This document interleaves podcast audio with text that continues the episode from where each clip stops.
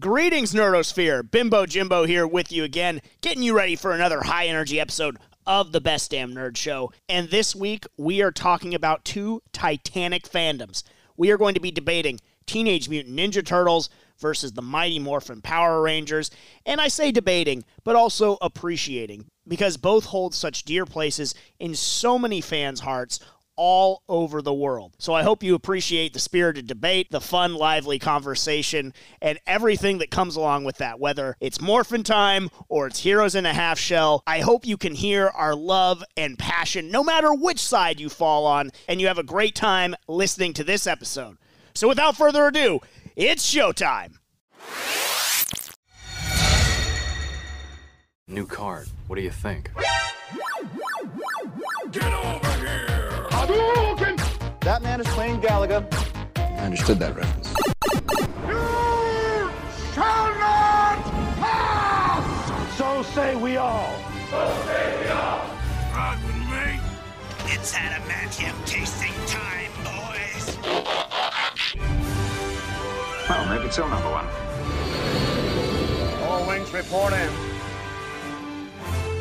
And welcome to your weekly interval. This is the Best Damn Nerd Show on the Tenno Media Network, the worldwide leader in all of streaming entertainment. I am your host, the microphone alchemist, Bimbo Jimbo. With me tonight, Imperial Commissar Jeff Budd. It's Morphin Time! Chief Science Officer from Star Labs, Mark Truex. Turtle Power! Hall of Fame cyber athlete, John Craig. Hey, guys. Professor Chris Davis. It's pizza time. It's not even a quote. And off to a great start. Lore Master Timothy Childs. Hello. How's it going, Tim? Good. Yeah. Oh, it's good to have everybody on. The main event topic tonight is going to be two powerhouse fandoms that, even in the original run of the Best Damn Nerd Show, that I don't think we really ever gave one their proper due. We talked about, you know, one a little bit. Teenage Mutant Ninja Turtles and the Mighty Morphin Power Rangers are going to be going at it tonight on the Best Damn Nerd Show. And I'm very excited to get into this just because, you know, like I said, there are two really powerhouse fandoms. Emphasis on power.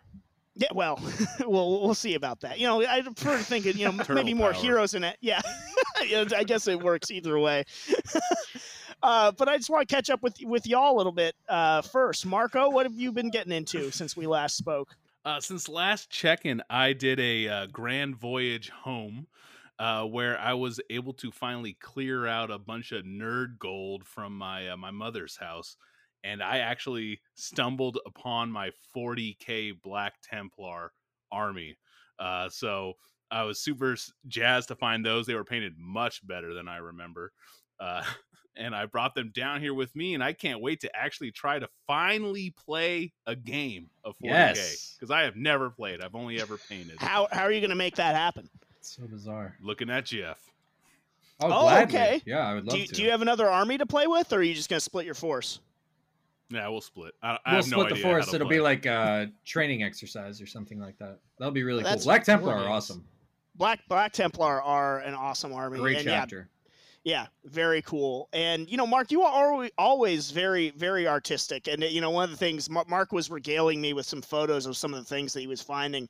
And I got a photo of the Tusken Raider papier-mâché mask that he made, which really, if memory serves, is what sort of jump-started our friendship anyway in fifth grade, right? Fourth grade. It's one of the things. I mean, right, that you know, some people think it started with the Tusken Raider mask. Some people thought it was the awesome name template with Venom drawn on it. Yeah. I mean, there was both great options and awesome fandoms that could connect people.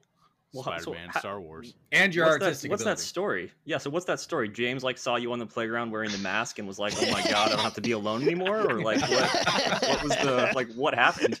No, so, we were in fifth grade together, and yes, that's what I said. I said fifth twice now. Fifth? I'm glad you remember.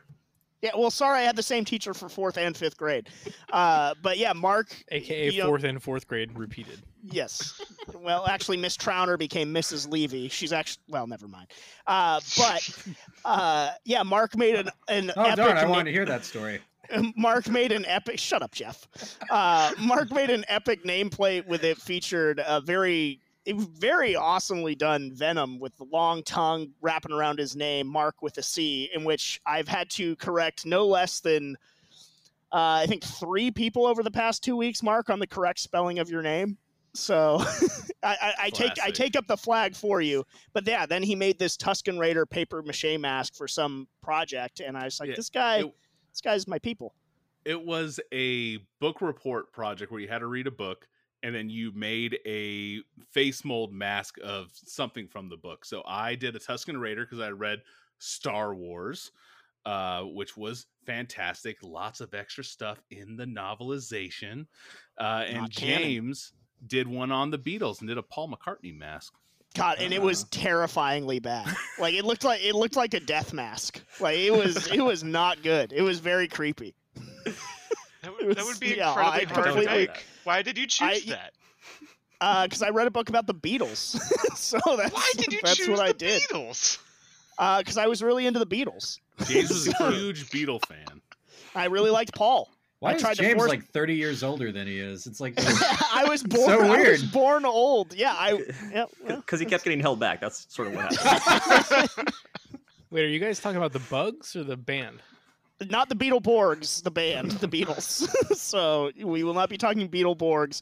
John, what'd you get into this week? Not much. I spent most of the week debating if I wanted to play Divinity Original Sin 2 or try a different CRPG, and I landed on Pathfinder because it has some features that I'm interested in. So I spent last night downloading that and fantasizing about what it's going to be like to play that game. But I come into it not knowing much about the world, and I was talking to you guys in Discord about it a little bit. Definitely want to learn more about Pathfinder from you guys and from playing, and I'm sure I'll have lots of questions as I play through. I mean, I've played it with a couple different friend groups, but most notably with Jeff, myself, and Tim Cool. It's the card game is super fun, and the dynamic play process is really good, and it's another one of those where they have pre-made characters, but you can role play it however you want. And Jeff's take on Harsk, who is not your typical dwarf, it was really a lot of fun. I love playing it with you, Jeff. Dude, it's one of my favorite characters I think I've ever role played as. I definitely enjoyed it. The time that you and I and Tim Cool did it like all night, and then when we just continued that quest many times over, it's been a lot of fun. Yeah, I don't know how much of the lore I can tell you about it. I can tell you about like the stories that James and I came up with. I mean, our lore got deep. All right? Of course. It all just depends on how the game plays out as it's going on too. But there's some really cool stories, and I don't know how the sort of the version that you got is going to sort of translate. Yeah, I'm not sure. But I think you'll have a lot of fun playing it. The Pathfinder fan base is very strong too, and it's a good system. And I know that there's a sort of a rivalry between it and D&D. I'm not like too familiar with it, but I'm thinking about like what character role. I definitely think I'm going to go with like a prefab character because, having no experience in the world, I think it's just safer to do. And I'm thinking about Paladin or like a Ranger. I'm not sure. I think I was just the straight up warrior character. In our card game? I was a Ranger, which I think is why he was not your typical dwarf, because you don't really have a lot of dwarf Rangers. But he was a lot of fun to play as. My first D&D character I ever played was a Ranger, and that was a blast. I loved playing as him. Still one of my favorites. Didn't the character description say that he prefers like tea to a hearty ale or something like that? He prefers tea to a hearty ale. He prefers the forest to like the mountain caverns. I mean, he's not your typical dwarf. That's true. That's what you got to remember about Harsk. Not your typical dwarf. If you know nothing else about Harsk, know that. Sounds like Gimli. So in learning about the character creation process, you also have to like choose your alignment, which got me thinking about the alignment of everyone on the show. And so I posted a meme in Discord. This will date our recording a little bit, but I feel like all of our alignments are definitely up in the air, definitely debatable. The one that is not, though, the one that is absolute truth, and everyone here has agreed with it already. So this person cannot deny it. Is placing James as lawful evil. His adherence to the rules and to what he considers canon, definitely lawful, but then him making the wrong decision time and time again. I don't even think you believe that, Jeff. And I think you've defended me as a paladin many times in our friendship. I can't believe what I'm hearing. I think what it comes down to is people who are evil believe they are good. Like in their world, in their universe, they are doing the best villains are the hero of their own story, John, just like you. I was on the evil side too. I just yeah. What were you, John? So, were you neutral evil?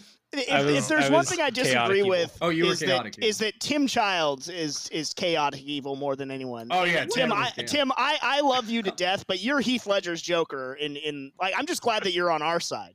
Like, you, because if we were friends, you would terrify me. Honestly. Yeah. I wouldn't say I'm on your side per se, but like, yeah, like I'll have a conversation. We can talk. You know, we can talk for sure.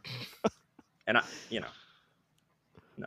All right. Well, that doesn't really put me on. So I had the rest of them, for those curious who haven't seen the meme, I had, Tim as neutral, chaotic neutral. And I had Mark as pure neutral. I had Jeff as lawful good. And I had hero of the tale. Davis as chaotic good. I feel like I hit it. I hit a home run on this. I'll bet you do. I bet you feel that way, John. Yep. Shut up, Jeff. Typical lawful evil response. Very good. I won't let John split me off against my teammates, as we're going to be getting into Teenage Mutant Ninja Turtles versus the Mighty Morphin Power Rangers. And I think it's a great topic. It's one that Jeff came up with. How did you come upon this, Jeff? I mean, I was just kind of going through our list of like proposed topics and thinking about what it is that I wanted to talk about. And then since I did just recently do the Kickstart for the Power Rangers board game from Renegade Games, and that's coming in September, kind of got Power Rangers in the back of my mind. I was reading some of the Boom comics, always like to talk Ninja Turtles, and I figured not everybody here was that well-versed in Power Rangers, but if you combine the two, I mean, you got a stew going.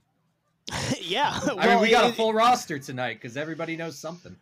Yeah, and I want to make sure that the people that had a strong watchful Seglia eye. Yes, the eye of Seglia. The eye of Seglia is watching. Yes, ever present in everything that we do here. And Seglia was lawful neutral on John's thing. I think I don't know if we mentioned Seglia, but lawful neutral. Yeah, lawful neutral. I'd like to point out that John did not mention him, and that should be noted. It's an evil act. Hey, I put myself in writing evil. It all down. Very lawful. Yeah, absolutely. And throwing his friend under the bus. Very evil. My friend who assigned me lawful evil just because he wanted to be a douche. Yeah, no thanks. You're on John's team. He's evil too. Evil, they never really can coexist. But they can for a little while. Be that as it may, I am glad that you thought of this. And to pull back the curtain a little bit in our private Discord chat when you suggested it, Jeff, I thought for sure that you would be on Team Turtles just because of all of the sort of conversations we've had over the years. And I guess that's how much I love the Power Rangers, huh? Yeah, it's very interesting. And even Davis was like, "Oh, will anybody even take up the side of the Power Rangers?" And I love that that was Davis. Right down the middle. That was the first response was, "Would anybody even be on the Power Ranger side?" I was like, "Oh, we got a debate going," because I was like, "Yeah, I'll be your Huckleberry." Fools, Aaron. I am a huge fan of both properties. I mean, it's like. I mean, that's my childhood, that and Marvel superheroes and I guess Star Wars, I mean, the movies and whatnot. But I'm a big fan of both. I loved both. And then, I mean, sadly, I kind of grew out of both. And it was many years before I kind of revisited them. Yeah. And so I think that, as the Davis in Discord sort of set it off right from there, I am surprised that with Seglia being the neutral party in this and then all of us just split right down the middle. With Ninja Turtles and Power Rangers. So we're going to take a quick break. When we come back, we are going to talk about sort of the hits of both properties because, like I said, they are two just, mega fandoms that we are going to get into the best and maybe some of the lowlights as well of Power Rangers and the Teenage Mutant Ninja Turtles on the other side on the Best Damn Nerd Show. Hey everyone, Chris Seglia here, CEO of the Tenno Media Network. I would like to say thank you for checking out one of our podcasts, but we need your help. You can support Tenno in a multitude of ways. By going to our website and checking out our latest podcasts, by buying some sweet merch, joining our Discord, or getting early and exclusive access to all content via our Patreon. Your support means the world to us, and you can find everything on our website, www.ten-o.gg. That's ten-o.gg. Thank you again, and now, back to the show. It's me, Iron Nerd Min-Maxer, Hanzo Gonzo, inviting you into the Tenno Media Arena to see whose nerdiness will reign we're gonna get sued if you will triumph a lotly. Come check out all the battles on the Tenno Media Network Patreon, or you can just skip to the parts where Steve physically breaks something for no reason. See you there. It's the microphone alchemist Bimbo Jimbo here, and when I'm not verbally super kicking Last Jedi fans on the Best Damn Nerd Show, or fantasy casting the rock in another movie on the DLC, well, that's when I actually get to talk about wrestling. That's right. Come join me in the Wrestling War Room, where I take my mic to the mat and launch my hot takes about the Wednesday night war between AEW and NXT. The Wrestling War Room. Which side are you on? Welcome back to the Best Damn Nerd Show. Bimbo Jimbo with you, and we have a full boat tonight as we talk Power Rangers and the Teenage Mutant Ninja Turtles. We have Jeff Budd, Mark Truex, Tim Childs, John Craig, and Chris Davis all on board with myself to debate these two fandoms, but I want to start with how we got into each. I know a lot of us on here probably were fans of both. I watched a little bit of Power Rangers, but I loved the Ninja Turtles. I never really took to the Mighty Morphin Power Rangers. And, you know, we'll get into that a little bit more. Too new for your blood. It wasn't too new for my blood. Maybe that was the beginning of my discerning eye, though, because I did think it was kind of stupid, with some notable exceptions. And we'll get into that, because I will give the devil its due when the time comes. But, Jeff, How did you get into it? With Ninja Turtles, I owned the toys before anything, even before the cartoon. I had Leonardo and Donatello were bought for me. Fell in love with them immediately. You remember the back packaging of all their cards would kind of tell you the story of what was going on with the Turtles. So, I mean, I owned them. Jeez, it was sometime in the 80s that they were bought for me, and then it didn't take long for like the entire group to be bought right away. And then I started watching the cartoon, fell in love with it. The arcade game was a big deal, and then I mean the movie came out. I think I was in the first grade, so I mean all of it kind of came. I mean it was a flood once the Turtles hit the main, zeitgeist. It was everywhere. Yeah, it really was. And how about Power Rangers? Power Rangers was a TV thing because it was part of the Fox Kids programming rush. It was on it was on 6 days a week. It was on every day before school. It was on the Saturday morning block. I mean, you couldn't escape it. And then once Power Rangers became a big deal, the malls were crowded. You couldn't even get the toys. That was the big thing. My godmother got me the Red Ranger for Christmas and my brother the Blue Ranger. And then we eventually got the Black Ranger, never got the girls as far as the original set goes. And I remember I was reading Fox Kids magazine and the actress who played Trini, the Yellow Ranger, she said she only owns the Yellow and Pink Ranger. And she said like girl power or something like that. And I remember as a kid, I was like, you dumb bitch. And then I was like, Jeff, you're doing the same thing with all the boys. And I was like, you know what? All power to her. Now I get it. It's like I immediately forgave her as soon as I realized I was doing the exact same thing. To each their own, as they say. I maybe we should get together. We would have had the full set. Your 7-year-old internal monologue. It's funny you mentioned the toys, which is something we will circle back to, because both had a ton of merchandise and a ton of toys. And I know I've told this story to you guys personally, and I think even on the podcast as well, but going into a KB Toys when I was, 9 or 10 years old And one of the employees was like, oh, I bet you're looking for the Power Rangers. And again, a born old person that I am, I was like, no, I'm looking for G.I. Joes. I don't like the Power Rangers. And then the employee was like shooketh. He was like, oh, it's the first, you're the first little boy I've heard that doesn't like the Power Rangers. Like, yeah, well, I don't. Do you have any G.I. Joes or not? So that was, of course that was, we have G.I. Joes. Nobody's buying the G.I. Joes anymore. They're passé. They were never passé. I still love me some G.I. Joes. No, they were not. Marco, how about you? How did you? Were you into both, or and which did you know? You're on Team Turtle, so, but how so that I'll all start with the Turtles. Loved the Turtles. Had tons of the action figures. The Terror Dome was an amazing playset, and I just remember religiously following along with it. And Raphael, Michelangelo were my guys. Just without a doubt. I always had every variant of theirs. My brother had every variant of Leonardo and Donatello. And so together we would have the full sets. And I just loved it. I loved just the wacky characters, the anamorphic mutants, everything about it. Michelangelo was a cool party dude. How could I not, you know? Right? And I just remember with Power Rangers, I did like Power Rangers. I will say it. But at the time, I was ashamed. I would not talk about it. I wouldn't speak of it at school. It was like a dirty secret because growing up, I only had 3 channels. Growing up, I only had so many things to watch. I'm clearly going to watch my children's programming, and Power Rangers was on it. And deep down, I liked it. But I didn't want people to know about it. Why and not? It just felt... It didn't feel right. Even at a young age, I knew just something wasn't right, but I still did. It was like a guilty pleasure. Because like the action scenes were awful. Something was a little wrong, but like, I kind of liked it. And I remember going to Toys R Us with my mom and brother and waiting in line to get the original like 12-inch figures. Yeah. And I got me a Zach, right?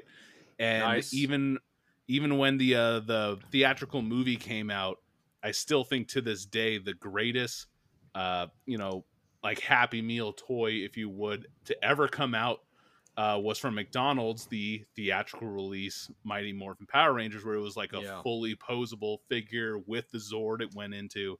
And that like really set the bar with Happy Meal toys, and never really those achieved were it again. Those ones were awesome. So pretty excited about tonight's topics on both ends, but Team Turtles, man, no shame in it. No shame. Yeah, so don't Mark, hide one of the things that you should be ashamed of too. Don't have to hide shame. There. There should be shame. Mark, were you like Jeff and got into the Turtles with the figures or the show first? It's hard to recall because I had the VHSs growing up, so it was a constant repeat in my house. Yeah, that was in tandem with the figures. I mean, the show started in what, like 87, so I was a year old by the time it came around. It was just always there. It was so good. It existed my whole life. Yeah, that's kind of what I'm getting at, too, I think because... I'm the only one on the show who actually was like cognizant in a world without the Ninja Turtles cartoon. I mean, I was born in 84, the same year that the comic book came out. And it's like, I have memories of a world without the Ninja Turtles cartoon. Yeah, I don't know a world. Yeah, I don't know a world pre-Ninja Turtles. So I was obsessed with the toys and obsessed with the animated series, but I can't tell you which, like the chicken and the egg, which came first with me either. They both it flooded the market. There. I mean, it was everywhere, and it was everything. Yeah. Tim, you are Team Power Rangers. How did that come to be? And did you dabble in the Turtles, or were you not cool enough? Turtles, I don't know. I was never like a huge fan. I kind of felt like they like scared me a little bit for the most part. Like I didn't like their energy. I felt like their energy was a little bit frenetic, and I didn't like how boisterous in general they were, and I didn't like their like pizza. Michelangelo addiction. Terrified you? Yeah, they were like 4 large turtle human mutant monsters, Kafkaesque beasts. I just wasn't a fan. I think it's the first Kafka reference we've gotten on the Nerd Show. What? I think it's the first Kafka reference we've gotten on the Best Damn Nerd Show. Yeah, yeah. Isn't that a shame? And as far as Power Rangers goes, I watched the show. I wouldn't say I'm like a huge fan of the show to like present day or anything like that. I think the lineup Tuesday afternoon when I was in second grade was like Barney, Teletubbies, then the Teletubbies spinoff Power Rangers. So I watched it because it was on, I guess. Oh, well, I'm glad that we have such a diehard Rangers aficionado on here to defend them. Jonathan Craig. And all of the Turtles fans have been talking about how they like the Rangers, too. No, yeah. I'm not, but at least we really liked both. Tim was just like, yeah, this Teletubbies spinoff. Well, Tim was like, oh, we can shit on the Ninja Turtles? Sign me up. Yeah, yeah. I guess he's more just vehemently against the Turtles than he is pro Power Rangers. John, how did you get into either one or both, as it were? I honestly, I don't remember how I got into Power Rangers, probably the same way Jeff did. Like, it was just a present force on TV, so you couldn't really avoid it. And I thought, you know, all the action scenes were really good. It was very realistic to me, and they were solving what felt like very adult problems at the time. Yeah, and remember that one with Turtles. I got into Turtles a lot younger. I think my grandpa used to tape all of them on VHS. Every time I'd go over there, he'd have like a couple new episodes that he had taped, you know, in the time between my last being there. So we just watched a ton of it there. I never had any Turtles toys though. It's my one regret. Oh, I did have Rangers toys, but never any Turtles toys. God, how do you avoid it? How? Wow. I don't know. I mean, I would have liked like a Michelangelo, you know. I definitely would not have liked Raphael. So if my parents bought that for me, I would have thrown it in the trash right away. But a grateful boy. I enjoyed all the Power Rangers toys for sure. And, you know, snapping your finger in the one where the head spins around, damn near breaking it. They don't make toys dangerous. Oh yeah. Anymore. The morphing one. Yeah. Yeah. Yeah, I never really cared for that style of action figure, so I was happy to miss those. But Davis, how did you get into the Turtles? And I mean, were you into the Rangers as well? Is there any crossover? You seem pretty vehemently anti-Ranger, like myself. So I am, but I will say there was a moment like Mark, and I have to that brought back memories of when the movie came out. I was so embarrassed that I actually liked it. And I would watch it at home. My brother would come in and he'd be like, what are you watching? What are you doing? Why are you watching that crap? Turn it off. We're watching what I want to watch. And I was like, oh no, it was just on. I didn't have anything else to watch. I don't like it. It was Ivan Ooze. But I also didn't get the channel. I didn't get Fox growing up. I had 3 channels, but Fox wasn't one of them. And so Power Rangers, I don't know, every time it came on when I was at a friend's house or other family member that had it, it always seemed incredibly childish to me. And even the movie did too when I watched it. But I still liked that one for whatever reason. But the Turtles, on the other hand, not childish at all. Not childish at all. We're going to talk about how one children's show is childish, not the other. And coming from a child's perspective at the time. Okay. And if you read the comics, they're very adult. Actually, it depends on which comic series you're reading. There's multiple. True. Yeah, that's true. I know what you're talking about. The original, yeah. The original one is very dark. It is a very different. And I don't like that. Like, I think if I had been sort of exposed to the comic first, I don't think I would have been as a big a Turtles fan. Like, I liked the tone of the cartoon. Well, because you were the right age for it. Yeah, exactly. If you were older, you would have hated the cartoon. You would have loved the comic. Exactly. And I didn't come into the Turtles comics till college, and that was the right time for it. Oh, yeah, then it's fine. So, yeah, exactly. Yeah, so, but growing up, I definitely started with the toys. My parents bought me those. Like, that's what I was just drawn to. I was just drawn to weird. My brother liked them, too. So I was actually the same separation that Mark had. I was Leo and Donnie, and he was Mikey and Raph. So we just kind of combined and got him, you know, we dressed up as him. Like, we had the gear to just do it any day, but for Halloween for sure. We had the VHS and, you know, every Saturday morning, that's what we did. We watched the Turtles. Yeah. And how were you not Michelangelo, Davis? Like, you know, as an adult, you are Michelangelo. I can't place you as any other turtle. I was a Leo guy. Good man, Davis. I'm a leader. I'm a leader, John, and you know it. Your moonshine business would beg to differ with that, Davis. But I mean, Leo was obviously the best of the Ninja Turtles. Although I think Michelangelo is probably a lot of people's favorites as well.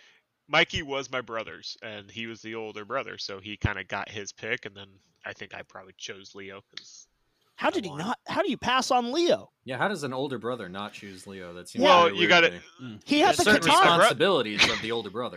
Gotta meet my brother. Yeah, there you go. It's very odd to me. I do like that Mark and Davis hit on something that as a casual watcher of when I did, see the Power Rangers, the idea of like just being sort of embarrassed by it is not. I don't know what that is, because again, it is such a strong fan base, but it's not unique to you two either, because I've had some other friends that sort of like in hushed tones, like, had their like Power Rangers action figures or whatever, didn't want to like play with them openly, but I can't really put my finger on why that would be. I mean, Power Rangers came out after the Ninja Turtles. All of you were a little older when the Power Rangers came out. Also, there is a pattern of those with poor self-image tend to be embarrassed when it comes to certain hobbies. And I don't know. I'm racking up certain names here. Mark, Davis. Okay. I mean, James, you could list your friends. I mean, I can imagine. So, well, you're among my friends. I think you're embarrassed with the Rangers as well. No, I mean, there got to a point where it's like, I'm not going to talk about it at school anymore. Like, I mean, I talked about it like the first year. I mean, I was a fourth grader when it came out. I could talk about it that year. And it's like, and then I moved to California. I didn't talk about it at the new school. You were older than us when it came out. So why were we? Yeah, I was in the fourth grade. I just explained that. Yeah. I know, but I'm asking why are you okay? Why were you okay with like liking the Rangers, but we were younger and it should have been okay if it was Kitty? I'm comfortable with myself, and I don't mind telling people what it is that I'm into. I mean, I don't know what else there is to say. And there were other people that also like the Power Rangers. We used to play it on the playground. But like I said, once I moved to a new school and it just seemed very different, it's like, I'm not going to talk about it anymore. But it's like, I also was certainly not talking about the Ninja Turtles. Mm. And I do remember, I think it was my 10th birthday. So it was when I was in the fourth grade, my buddy David, who is a big Ninja Turtles fan, like our moms were talking and it's like, what Ninja Turtles toy should I, buy for Jeff's birthday? And my mom had to explain to her, it's like, he's not really into Ninja Turtles anymore. And like, I remember David just stopped talking about Ninja Turtles after that. And that's all he talked about beforehand. He grew up all of a sudden.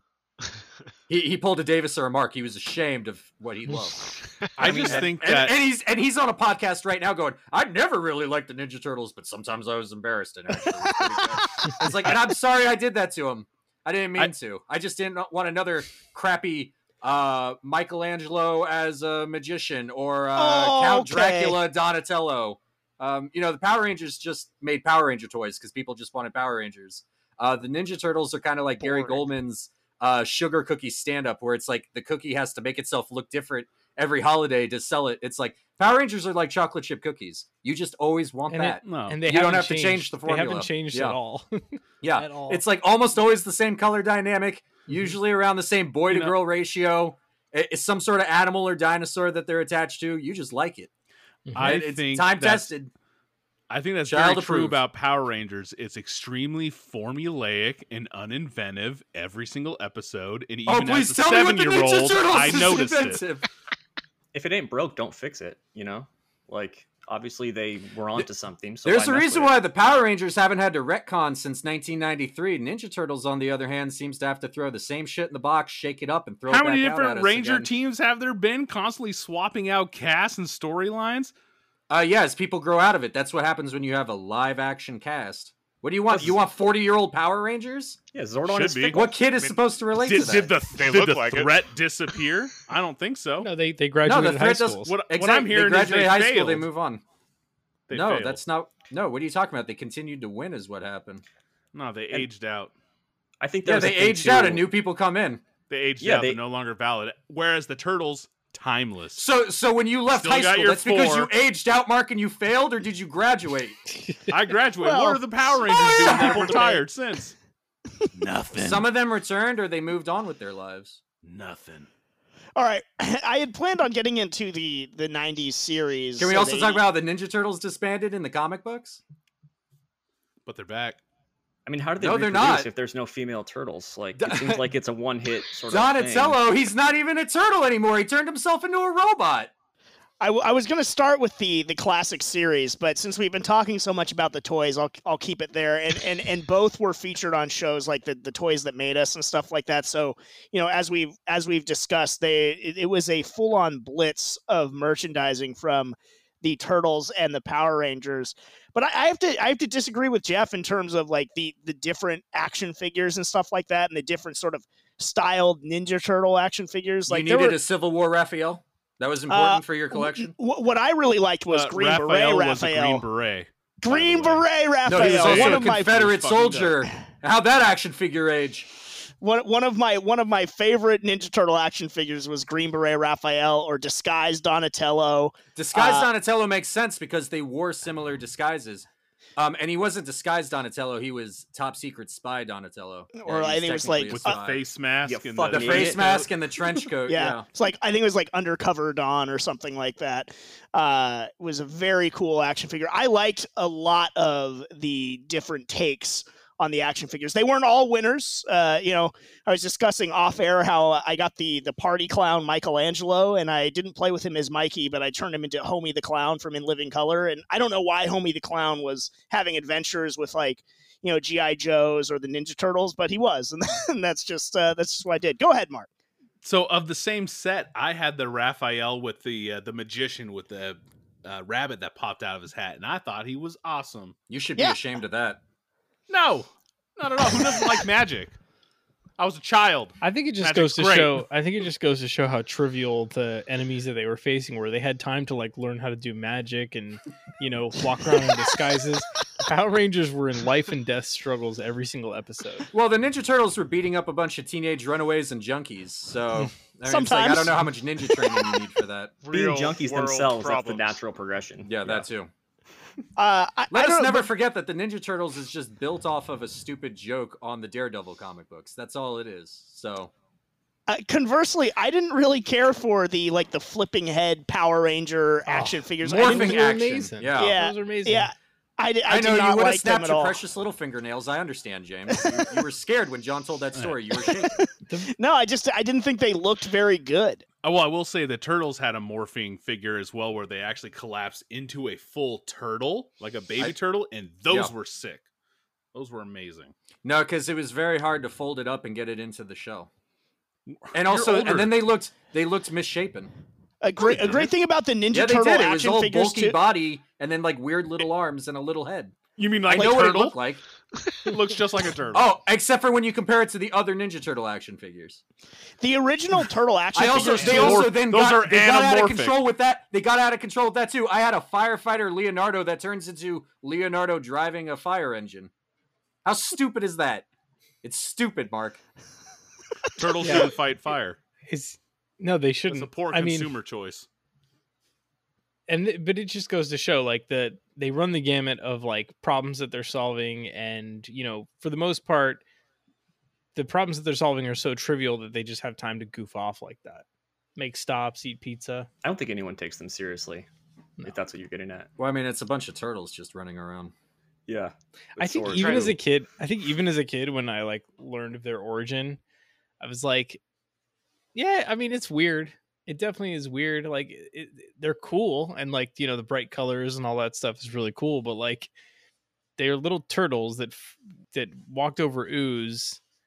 Then they grew up cool, dude. And got muscular. They're not that cool, dude. Speaking of their teacher. Like the ooze that you could get that came with like the little glow in the dark, the radioactive turtle was so cool as a kid. But I love the original Ninja Turtles because they came with a full like assortment of weapons. Like we had so like you could run into this a lot with like G.I. Joes and other types of action figures. Like, oh, like where's his gun? Never happened with the Ninja Turtles because you just had like just a grip of backup weapons because every turtle came with the set of them. So it was just brilliantly done by them. I feel like those ninja stars don't exist anymore. They've all been buried in sandboxes and lost. Yeah, in boxes and garbage. Yeah, exactly. I never really fit in the hand that well. It was just weird. There's tons of people that still have like probably unbroken sets of their weaponry just on standby. Absolutely. Toys are meant to be played with. Stop being a weirdo. No, I don't think it's in the box. No, I'm not saying it's in the box. I'm not saying it's in the box. I'm saying they just had extras because every figure for a while just came with the whole set. So you never ran into that problem. I think the Ninja Turtle action figures were some of really the best that, you know, from any of these like Saturday morning cartoon action figure sets. I know a lot of them, they certainly, there were a lot of Christmases that were extremely turtle heavy. I remember getting the Metalhead action figure that Metalhead was so cool where you could see his brain and like his eyes would light up when you held it up to the light and stuff like that. It was just very, very cool action figures. I never, from what the Rangers put out, I just never saw the same cool factor from them. If you're not a fan of the show, why would you care about the toys? Yeah, because I would play with friends that had the action figures, and they just never. I was just never really drawn to. What I liked about the Morphing Rangers that you were talking about was their weapons actually combined to make the weapon bazooka that they did on the show. I thought that was really cool. I like the morphing element of them because a big part of the show was like the dialogue and like the challenges that they were facing outside of these fantastical enemies that they were fighting. And I know the Turtles had their fair share of challenges too, like dressing up like magicians and things like that, but how dare you, like the everyday like angst and like the things that they were dealing with as people, and so having the flip head and humanizing them and being able to play with them in that capacity, and then flip them and be able to play with them, you know, as in their full form performing karate. I guess as a Transformers fan, I was just like, you know, if you're gonna have a figure that transforms, have a figure that transforms. You know, so do you have that same complaint about all the Batman or Superman or Spider-Man toys that do the exact same thing? Because some of them, yes. Because the whole point is that it's almost two separate characters. You're not just a fan of the Red Ranger, you're a fan of Jason. And with this toy, you kind of get both. And yeah, I mean, no, I get the premise. Most sets, you would only get the hero. And it's like, well, maybe I want to do something where it's just them talking with Zordon at the base, which would be them in costume, but their head showing because they have the helmet off. If I got a Batman figure that would be also Bruce Wayne, I'd want the one with like the pop-off suit that could then be Bruce Wayne. They had like the Michael Keaton style one that I always appreciated. Yeah, that awful toy. Go to our Discord and take a look at that Michael Keaton Bruce Wayne toy. I liked him. Yeah, I liked him. That was an example as one of the terrible ones. That's a good Clark Kent. Yeah. But you know what? I'll tell you right now, though, Mark, Ninja Turtles and Power Rangers don't hold a candle to Superman. So I think it's totally acceptable for Clark Kent to have his own full action figure. He's Superman. I love the Clark Kent figure, gotta say. I do, too. Well, one of the things I liked, my favorite Power Ranger toys were actually like the 3-inch ones. They were very small, and it was like the stationary statue ones. Dude, they did a full set of the Power Rangers, but then they did a full set where it was just them in human form. Because a lot of the times, the way almost every episode broke down was they'd fight the putties in their human form. Things would get a little more serious. It's morphin' time. And then things would get more serious as the monster grows with Rita's spell. And then they get into the Zords. So you would have that steady stage. I liked just having the action figures of them in their regular clothes. And you could have them go to school and hang out. Yeah. Every episode. Well, not every episode. Sometimes they were able to kill it before it grew. Sometimes it was just a bazooka thing. I mean, also what you have to remember about the Power Rangers is they were dealing with, you know, established footage from another series, and the fact that they were able to create a completely different show, change the gender of one of the main characters. I mean, it blows my mind when I found out that was another show. I just thought it was weirdly taped when I was 9 years old. I didn't understand that it was a freaking Japanese show from like decades ago. I didn't know that, but one of my first shows that I worked on in LA, we shot on the stage, or allegedly, this is what like the stage manager told me, we shot on the stage that they shot all of the American side of the show. So like all the headquarters stuff, they probably built part of the school in there. And then I was like, oh, what about the action stuff? And he's like, yeah, that was all from, you know, a show that was imported in.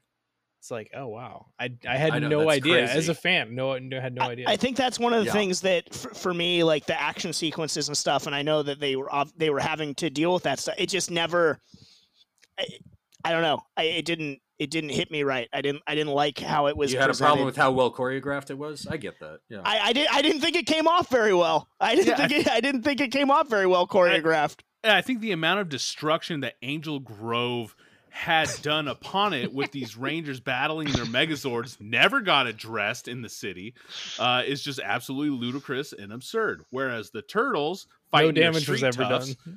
Yeah. No, there was damage done. Mark, you can't just have that zillion-pound Megazord stomping around and not causing damage. A lot of times, though, it wasn't in the city. It was like out in the like wastes or like barren. Like, I mean, Angel Grove is in California, and so it doesn't take that long in SoCal to like just get to the desert. And if you look at the background for a lot of the Zord fighting, that's where it is. In fact, all of the Dinozords come from a desert. That's where they rest when they're not in battle mode or whatever. And if you look at where the Rita Repulsa staff goes, it's just in the middle of nowhere. And so they're stopping the monster before it gets to the city, which is kind of like what they were talking about, you know, like in the Avengers movie. It's like, we got to cut them off at this point and the fight will just happen there. And that's not to say that buildings didn't get smashed. They actually talk about it, and it was addressed in the comic books that you and I read, Mark. And they talk about what a presence the Power Rangers have in the community. The Power Rangers help rebuild things too. They're not going to show that in the series because that's boring for a kid to have to watch. It's like, oh, the Power Rangers are helping them rebuild a building. Yeah, that's going to be an exciting 22 minutes. Let's teach kids about responsibility. That's why and accountability of our heroes. Well, actually, why isn't Rita putting the monster in the city? Like, why is it always outside the city?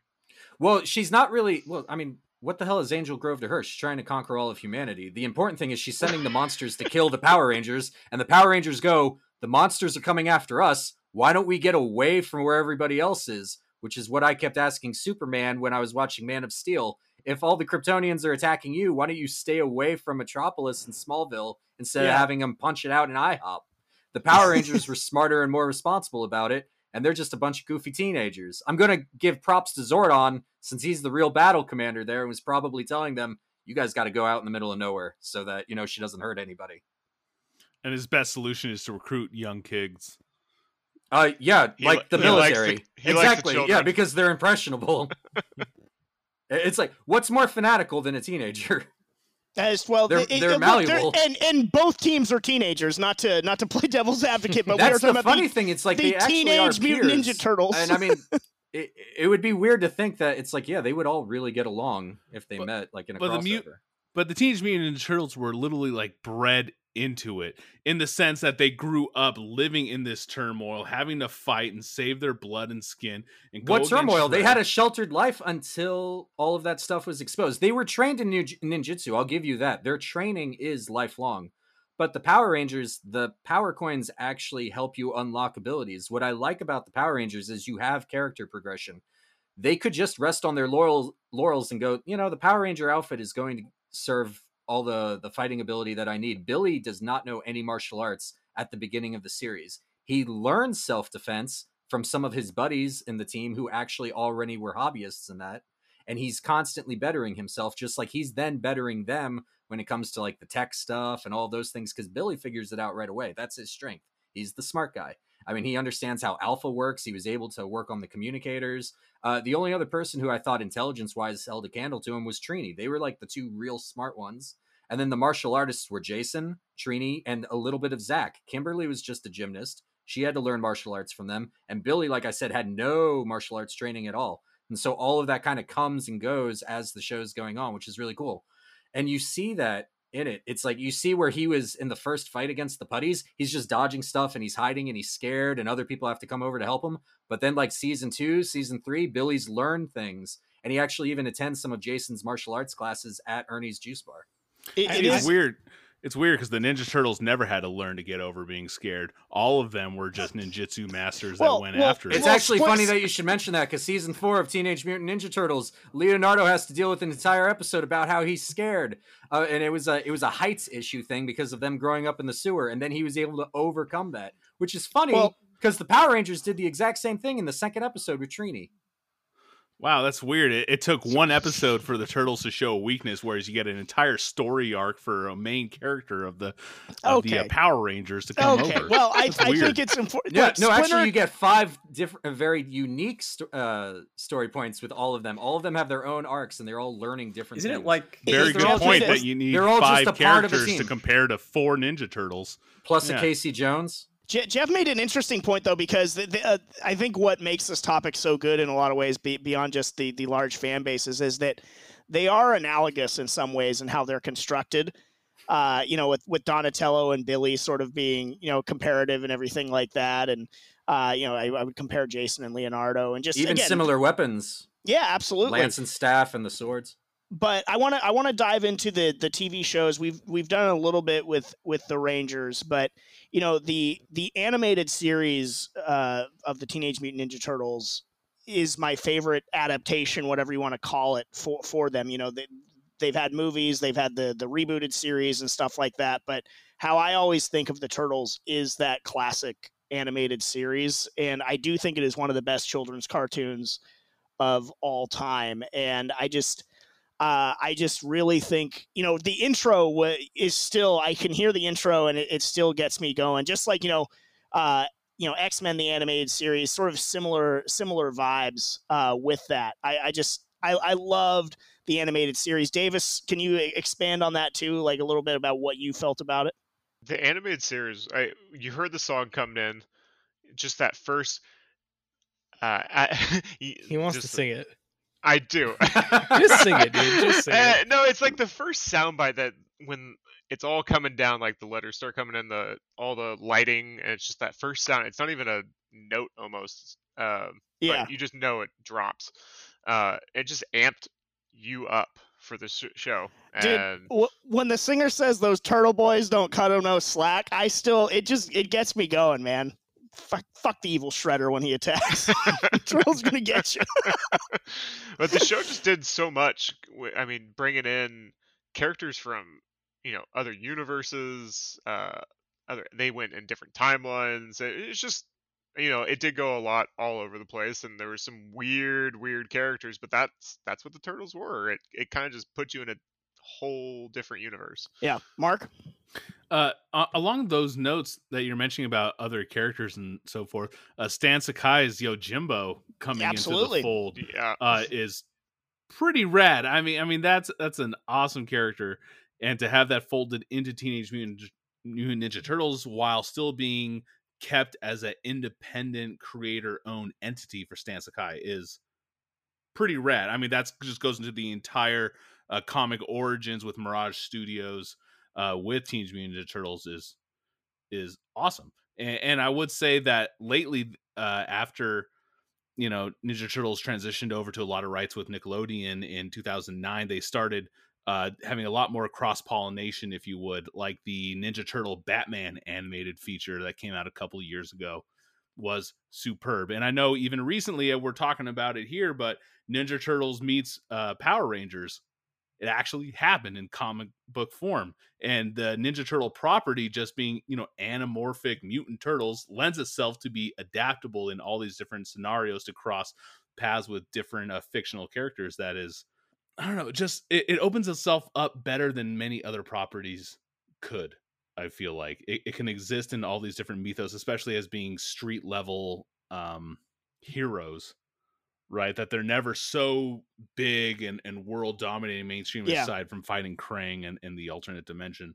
But I think it lends itself to that property, and that's one of the unique factors of the Turtles. Well, one of the things from the 80s and 90s is how big ninjas were, you know, be it through G.I. Joe and other properties and other cartoon shows and everything like that. And so one of the cool things about the Ninja Turtles is they're literally ninjas and they're fighting other ninjas. So for a large part, obviously they have a wide cast of villains, but the Foot Clan and Shredder taking on this good set of ninjas was just for me as a kid, it was just in heaven, kind of having that sort of dynamic going on. Ninjas were cool, and so by extension, you have the Teenage Mutant Ninja Turtles. It's like this is perfect. Like, this is what I'm all about right now. So that really, I mean, whatever, they were. Whatever reason, you never cared that nobody had guns, and like it wasn't like G.I. Joe, it wasn't.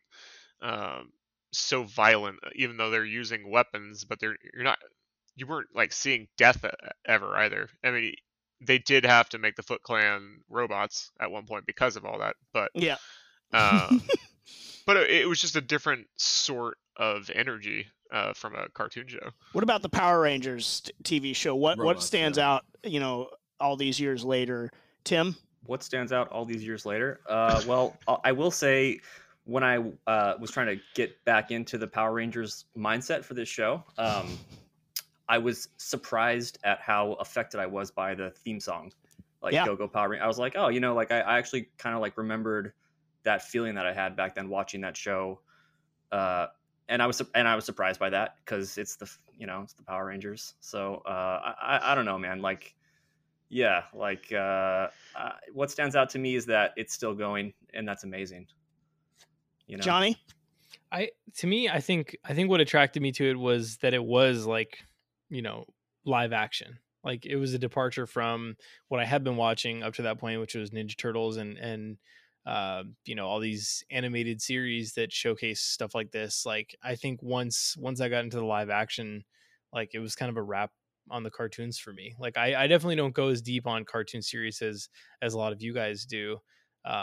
And yeah, I don't know, like the dramas that they were dealing with, the interpersonal relationships, the stuff that was happening like at school, it all just added a lot of depth to these characters to me that kind of raised the stakes when you would have these really intense episodes where, you know, the battles would be taking place and people would be like on the ropes.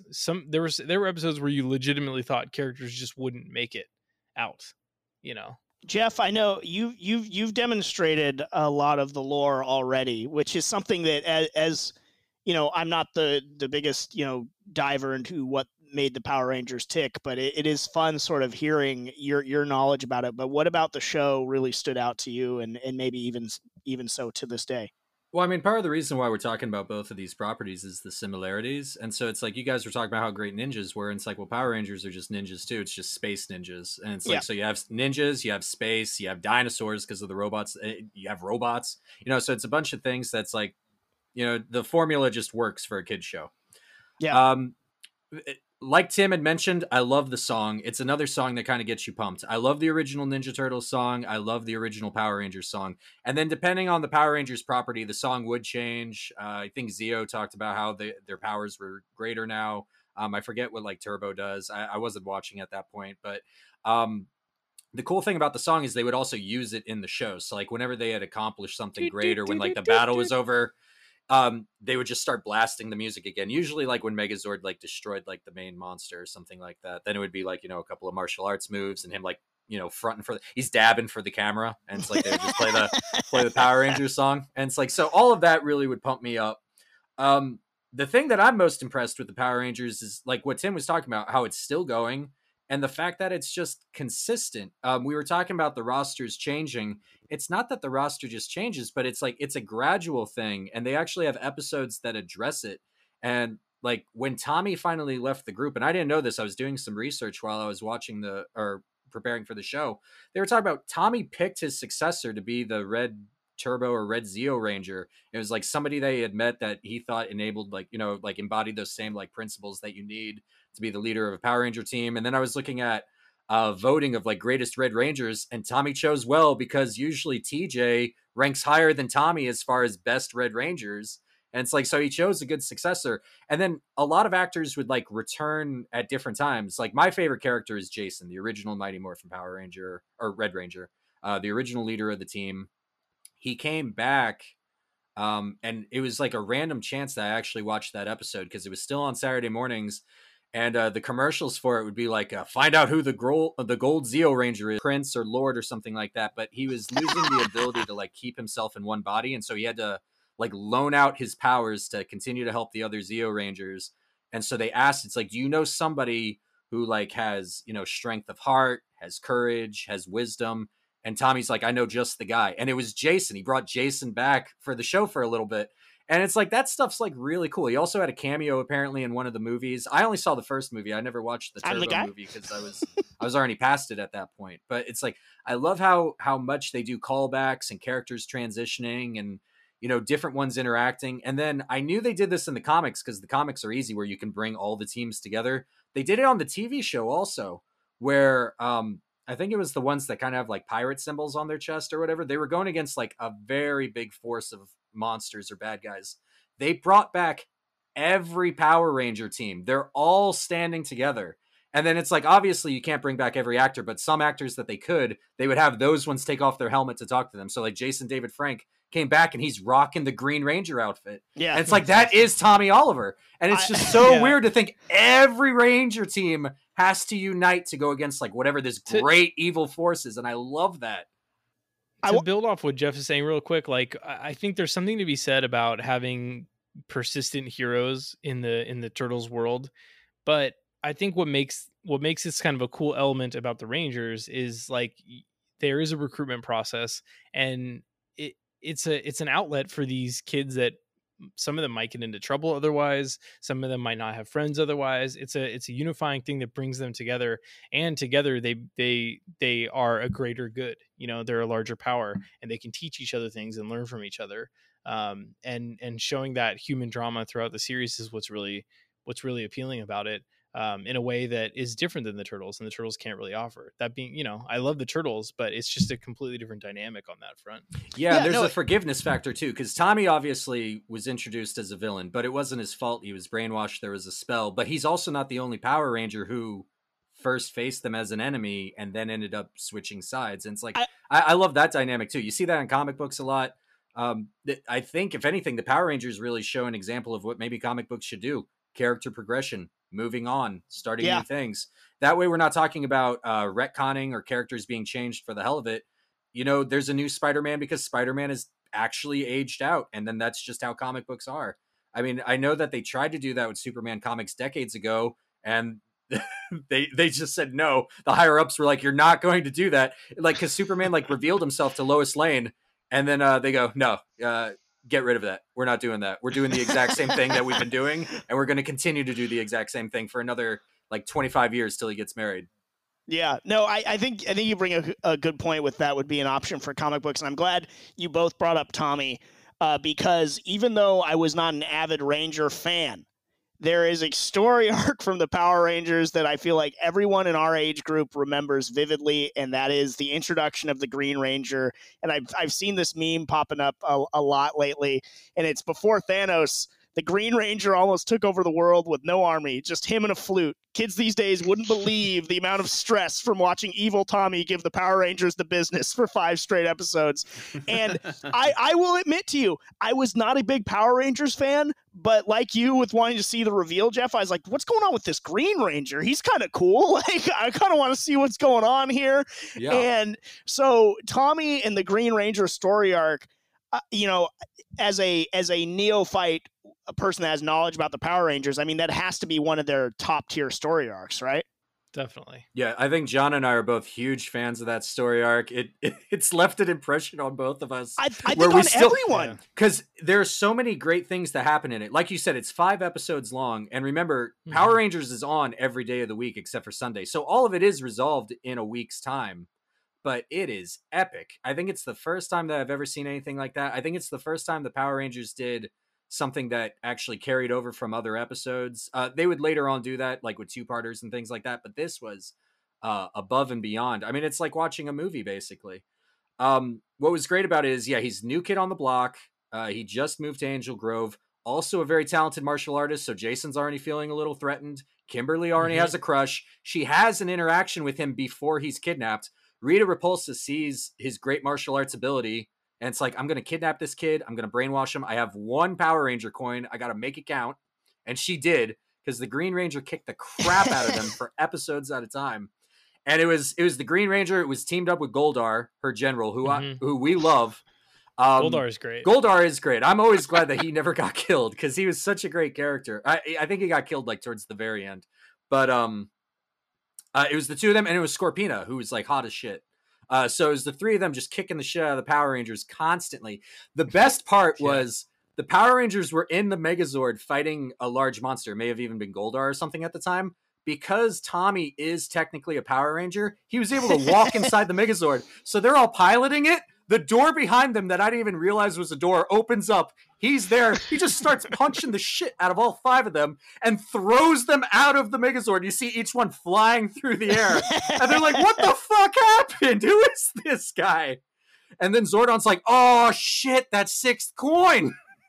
He is I think the coolest Power Ranger that has ever been. Like, I was intrigued by that storyline and him being an evil Power Ranger. It just, it, even to a non-Ranger fan, really transcended what was going on at that time. He's got the cool gold armor, and his Dragon Zord is more powerful than any of their individual Zords. It can hold its own against the Megazord.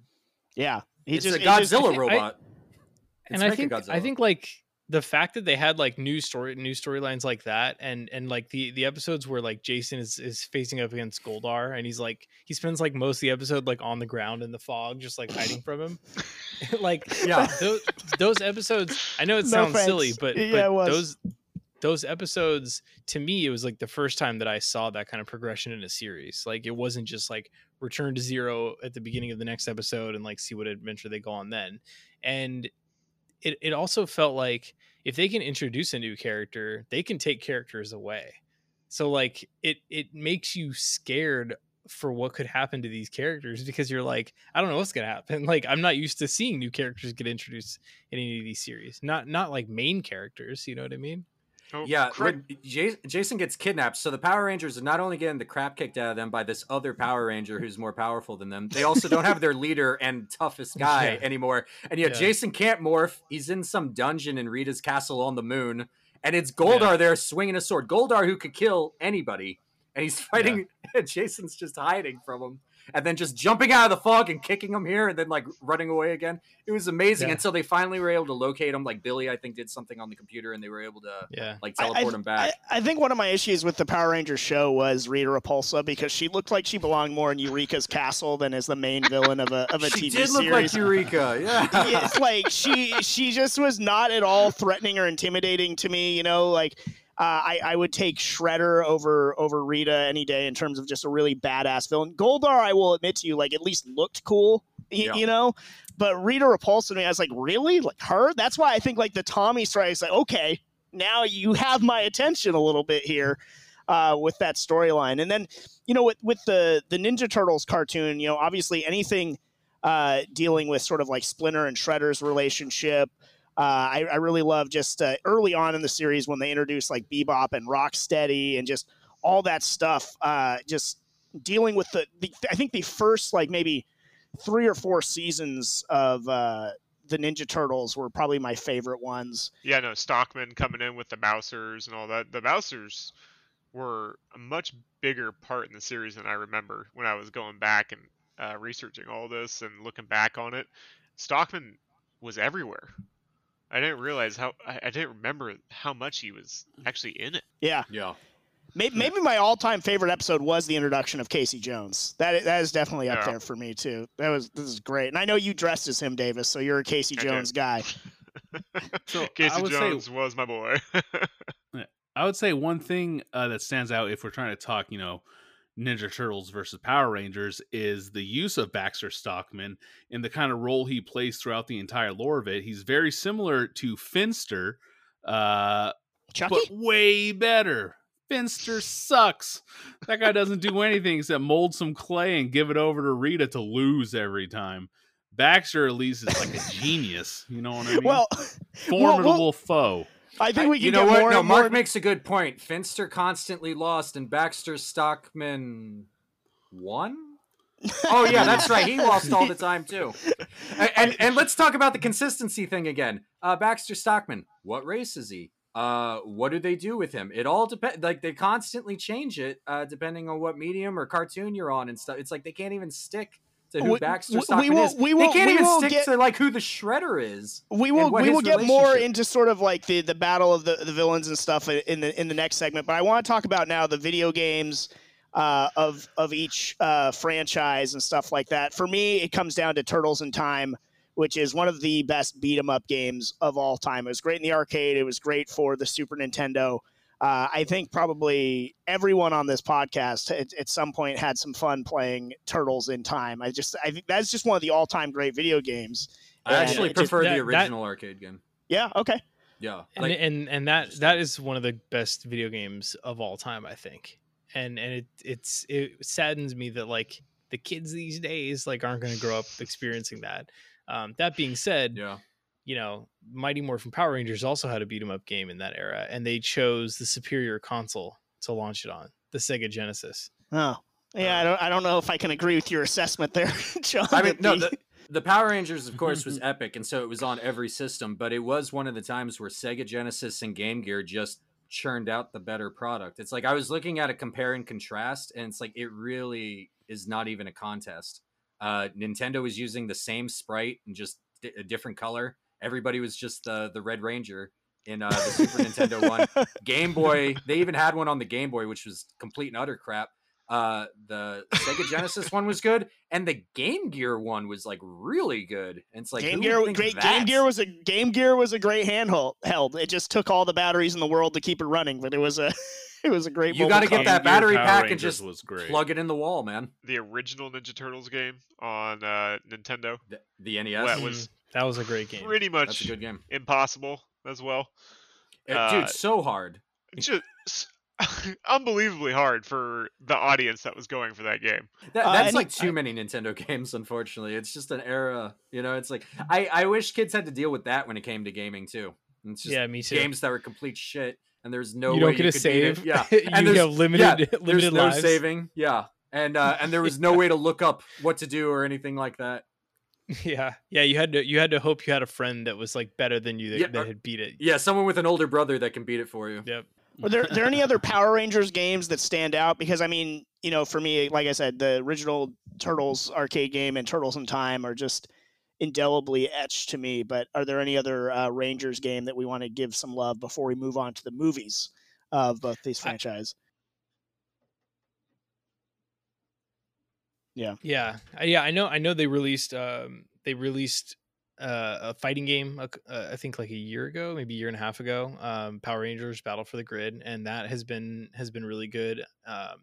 Apparently Seglia says that the netcode is really good on it, which is a rare thing in fighting games. So that's also just kind of a cool genre for a Power Rangers game. You know, if you're going to move them like outside of the beat 'em up genre, I think doing a fighting game totally makes sense. All right, let's talk movies, because the Power Rangers movie was a big deal when it came out. The Teenage Mutant Ninja Turtles movies and their subsequent sequels were a really big deal. Mark, we'll start with you. What did you think of the Turtles movies, the original lineup before we get into the reboot and all that jazz? Love the first two. Do not recall much of the third Turtles in Time. But it's still actually just called Teenage Mutant Ninja Turtles 3. It is not called Turtles. Still a much better representation of samurai than Power Rangers ever did. But the first two movies were really good, I will say.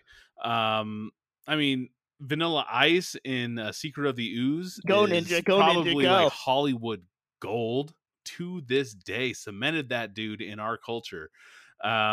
The ninja rap was great. Yeah, ninja rap. The whole Raphael shtick through him being the loner in the streets and Casey Jones, absolutely amazing. One of my favorite things that Jeff does is the impersonation of Raph when he gets upset with Leo. It's would you be so kind, Jeff, as to do it for us now? Oh, I'm trying to remember. Feed me a line or something like that. It's like talking about like Splinter being alive. And it's like, I know. And that's not when they're fighting anymore. I know. That's one of my favorite lines. And it's like, because Leonardo had just done the meditation and actually had mind linked with Splinter. It just shows that Leonardo is better than the other Ninja Turtles, and then goes to them and he's standing there and it's like, Splinter's alive. It's like, I know, Leo, we all think he's alive. It's like, I don't think. I know. And then there's just them training and everything. Like, that is epic. I just remember you doing rap going, okay, them fighting. Leo. It's like, okay, Leo, yeah, you're the leader. Because even though they all grew up together, Raphael is from Brooklyn for some reason, but none of the others are. No, anytime the two of them fought, I love when they're living in April's apartment in the beginning of the second one, and Leonardo and Raphael are being punished, and so they have to do backflips in her apartment. Like, Splinter sentences them to like 20 backflips. It's just the two of them walking slowly across the living room, doing a backflip, counting, because they got into some argument. Yep. Dude, I don't think we've recognized how amazing Splinter is as a sensei and as a character in that series as well. Like, I really feel like he makes the series. He's definitely much better than Stick ever was, for sure. I like Splinter a lot. I think you're absolutely right, John. The Netflix series, Mark. He's an amazing sensei in both the live action and the animated series. He's a phenomenal character, and he's like very much so their Yoda, but you get him for a longer period of time, and you get to know him a lot more than you get to know Yoda or Obi-Wan, which is why I say in the animated series or the movie, any of the dynamic or the backstory you get between him and Shredder is always just great. And the fact that, you know, one of the things about the Turtles that I really love is that they are brothers, and Splinter is their surrogate father. And so they really are this family. So you get that dynamic very strong. Like, their bonds are so strong. They fight like, you know, Raph and Leo do, like we do here sometimes. But they are... You call that a family? But yeah, no, you're absolutely right. Splinter is one of the greatest characters in the whole series, and you know, just one of my favorite characters in fiction in general. He's a great spiritual leader, a great mentor figure for, you know, any property. I really, really love Splinter. But yeah, I myself, you know, the movies were a big deal when they came out in theaters. They were a big deal when you would get them on VHS and you could, you know, continue to watch them and have Ninja Turtle parties and stuff like that. Davis, how did you feel about the movies? The movies, I will say, the original, I could still watch today, and I don't feel like it's too dated. You know, some of the costumes are a little bit, but they actually did a really good job on the physical aspect of it. And it was dark, too, for a kid's movie. Like, some of those scenes on the farm with, you know, Leonardo just like watching over Raph, and just there's a lot more to it than just the kids movie. And there was some fun jokes, and you know, all the fight scenes could be a little bit goofy here and there, but it just held a little bit higher place than the other Turtles movies. Or, you know, as a kid, I loved Secret of the Ooze. But now, later on, I hold the first one in such high esteem that that will forever be my favorite. And I try to forget the third one. I think the original turtle costumes, I like those better than what we got, you know, more recently. I just do. And it could be nostalgia talking, but I just, those were the Turtles to me, at least, you know, more accurately. What went wrong with the rebooted series? Because it wasn't all bad. I thought they nailed the personalities of each turtle really well, especially Michelangelo, it was definitely a star turn for him. I know Jeff is partial to the hat scene with Will Arnett. We had Megan Fox as April. There was a lot, you know, whether you like Michael Bay or not, there was a lot going on for them to be successful. The second one was absolutely awful. I thought the first one was okay. But, Jeff, what did you think about the rebooted series? And you can feel free to touch on the originals, because I know you're a fan of both properties. Yeah, I mean, with the originals, I think I echo exactly what Davis said. We have the exact same opinions on the films. The first one, you could watch it tonight. It's totally fine. It ages the best. The second one is good. I definitely liked it more when I was a kid. My biggest problem with it was just that they didn't use Bebop and Rocksteady, but apparently Eastman and Laird specifically told them not to use those characters. I don't know why. So it's like that always kind of took me out of it a little bit. And I was kind of bummed that it wasn't a better Shredder fight in the second one, where in the first one, I thought we had an amazing Shredder fight. Not only was he able to fight every single one of the Turtles, but then it was Splinter who took him out because the Turtles aren't ready yet. And it's like, and I know in the comics, Shredder's taken out very quickly and Leonardo just beheads him, and that's the end of it. But I mean, I do like that. For the most part, Shredder is an ongoing character and villain that they have to deal with in the cartoons and the film franchises. As far as the new ones go, I think I, on the BDNS, was the biggest defender of that first one that came out like 2014, something like that. I thought it was promising. Oddly enough, the only character who I thought they didn't nail from the good side was Leonardo. Yep. I thought he was kind of, you know... Not a poor performance by Johnny Knoxville. Yeah, he was kind of bland. And I feel it's the kind of thing that the leader of the group sometimes falls into with a script, that it's like, we're just going to have him drive the story when it comes to, you know, guiding them in different ways. But I thought Michelangelo was nailed well. Raphael, I thought they did a good job with. Donatello, was he like maybe a little too puny looking? I don't know. I did like the idea of him incorporating the tech on his shell and doing different things like that. I thought all of that was pretty interesting. The character design, I prefer my turtles being a little bit smaller, but I didn't think it was the end of the world that they made them the way they did. I thought all of them interacting together was awesome. Megan Fox's April O'Neil, it wasn't great, but it wasn't bad. So I didn't think she took away from the movie. Will Arnett, I thought, was funny and was kind of like a cool character. He was like Norman or whatever that guy's name was. Like, he was cameraman in the movie, but it's like the reporter on the cartoon. And then obviously they completely screwed up the villains, though, in the first one. Yeah. And then the second one, I had such high hopes with the commercials and everything that they're saying. It's like they're incorporating Casey Jones. It's Stephen Amell, who at the time was beloved friend. We loved. And an ally of the Best Damn Nerd Show. Yeah. And then they were going to have Bebop and Rocksteady. And I loved it because it was them facing them off in like some cargo plane or something like that. And Michelangelo makes some remark about like, oh, it's like, oh, the Mohawk look, you're bringing it back. And then Bebop's like, oh, you guys tell jokes now. And then the two of them just charging in. And there's this part where like they grab Raph and Raph is just like punching down on their back as they're like slamming him against a wall. And like visually, I thought that was great. And that's exactly how the Turtles should have fought him. But my God, that movie was just a big clusterfuck. And it's like, I know they were trying to fix some of the mistakes from the first one. They made Shredder Asian. And they made him like have a bigger presence. Like they just screwed up so much. It's just, it's more heartbreaking than anything, especially when, and I always say this with movie series, you only have so much time. It's a very small window. And it's like, if you screw it up, we got to wait a certain amount of years until the studio tries it again or another studio gets the rights. And it's like, ah, damn it, guys. Like you robbed some kids of like a good Ninja Turtle movie. And that's like, always, at least we got good ones.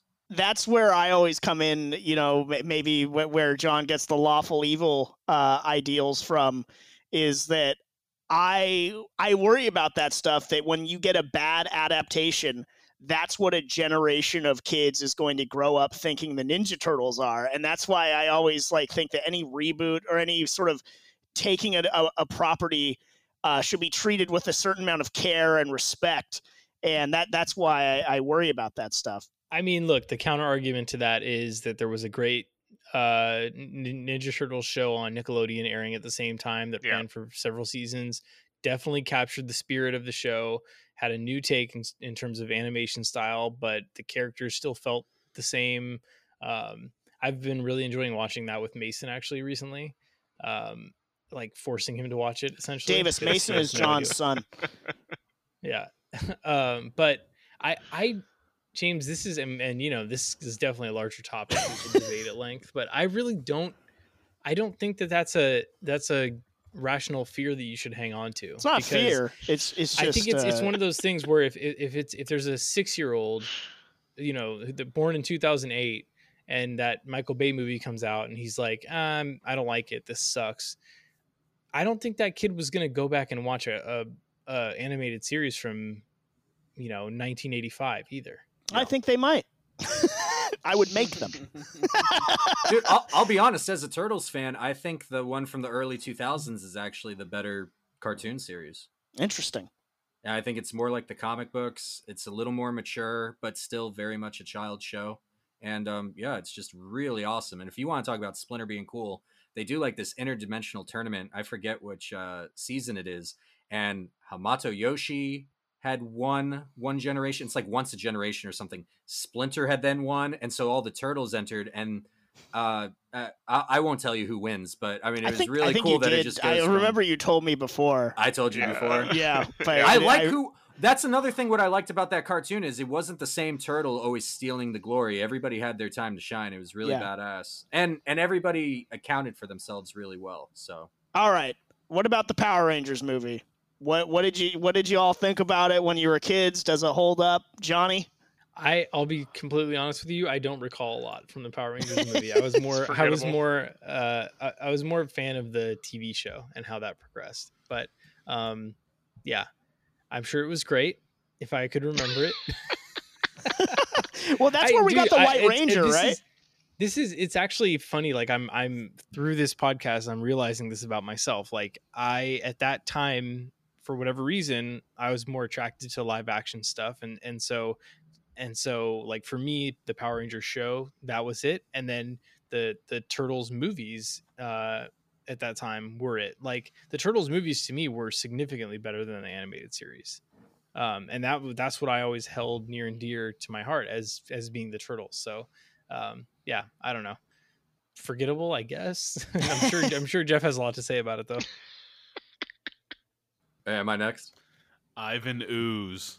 Jeff or Tim, go ahead. Talk Rangers movie. Oh, I'll be brief. I'll be brief, Jeff. Oh, boy. I'll be long-winded.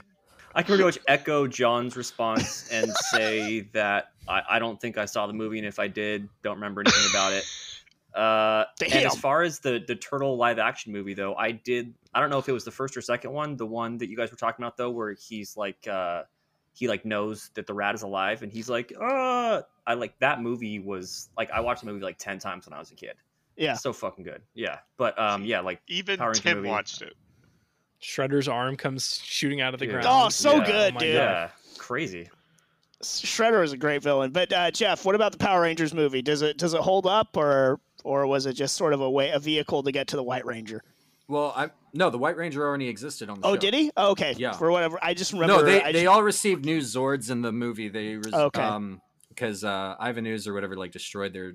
It wasn't even the Dinozords at that point. It was like whatever the next generation was.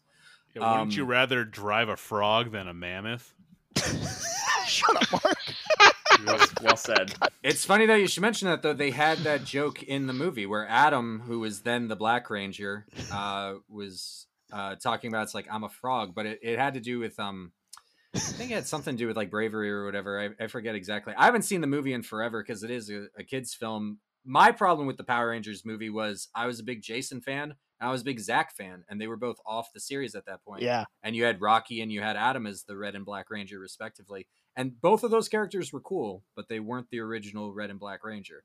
And it's like, and then Trini and Aisha, it's like, I would have rather had Trini there too. So it kind of bums me out that they didn't get to experience the movie with everybody else. I thought the ninja outfits were cool. Ivan Ooze, I didn't really care one way or the other. I'll say this, though. It's better than just doing the same thing that you're doing on the show. They had Rita and Lord Zed in the movie, but then they introduced somebody else where it's like, you're not just watching the television series in the movie theater.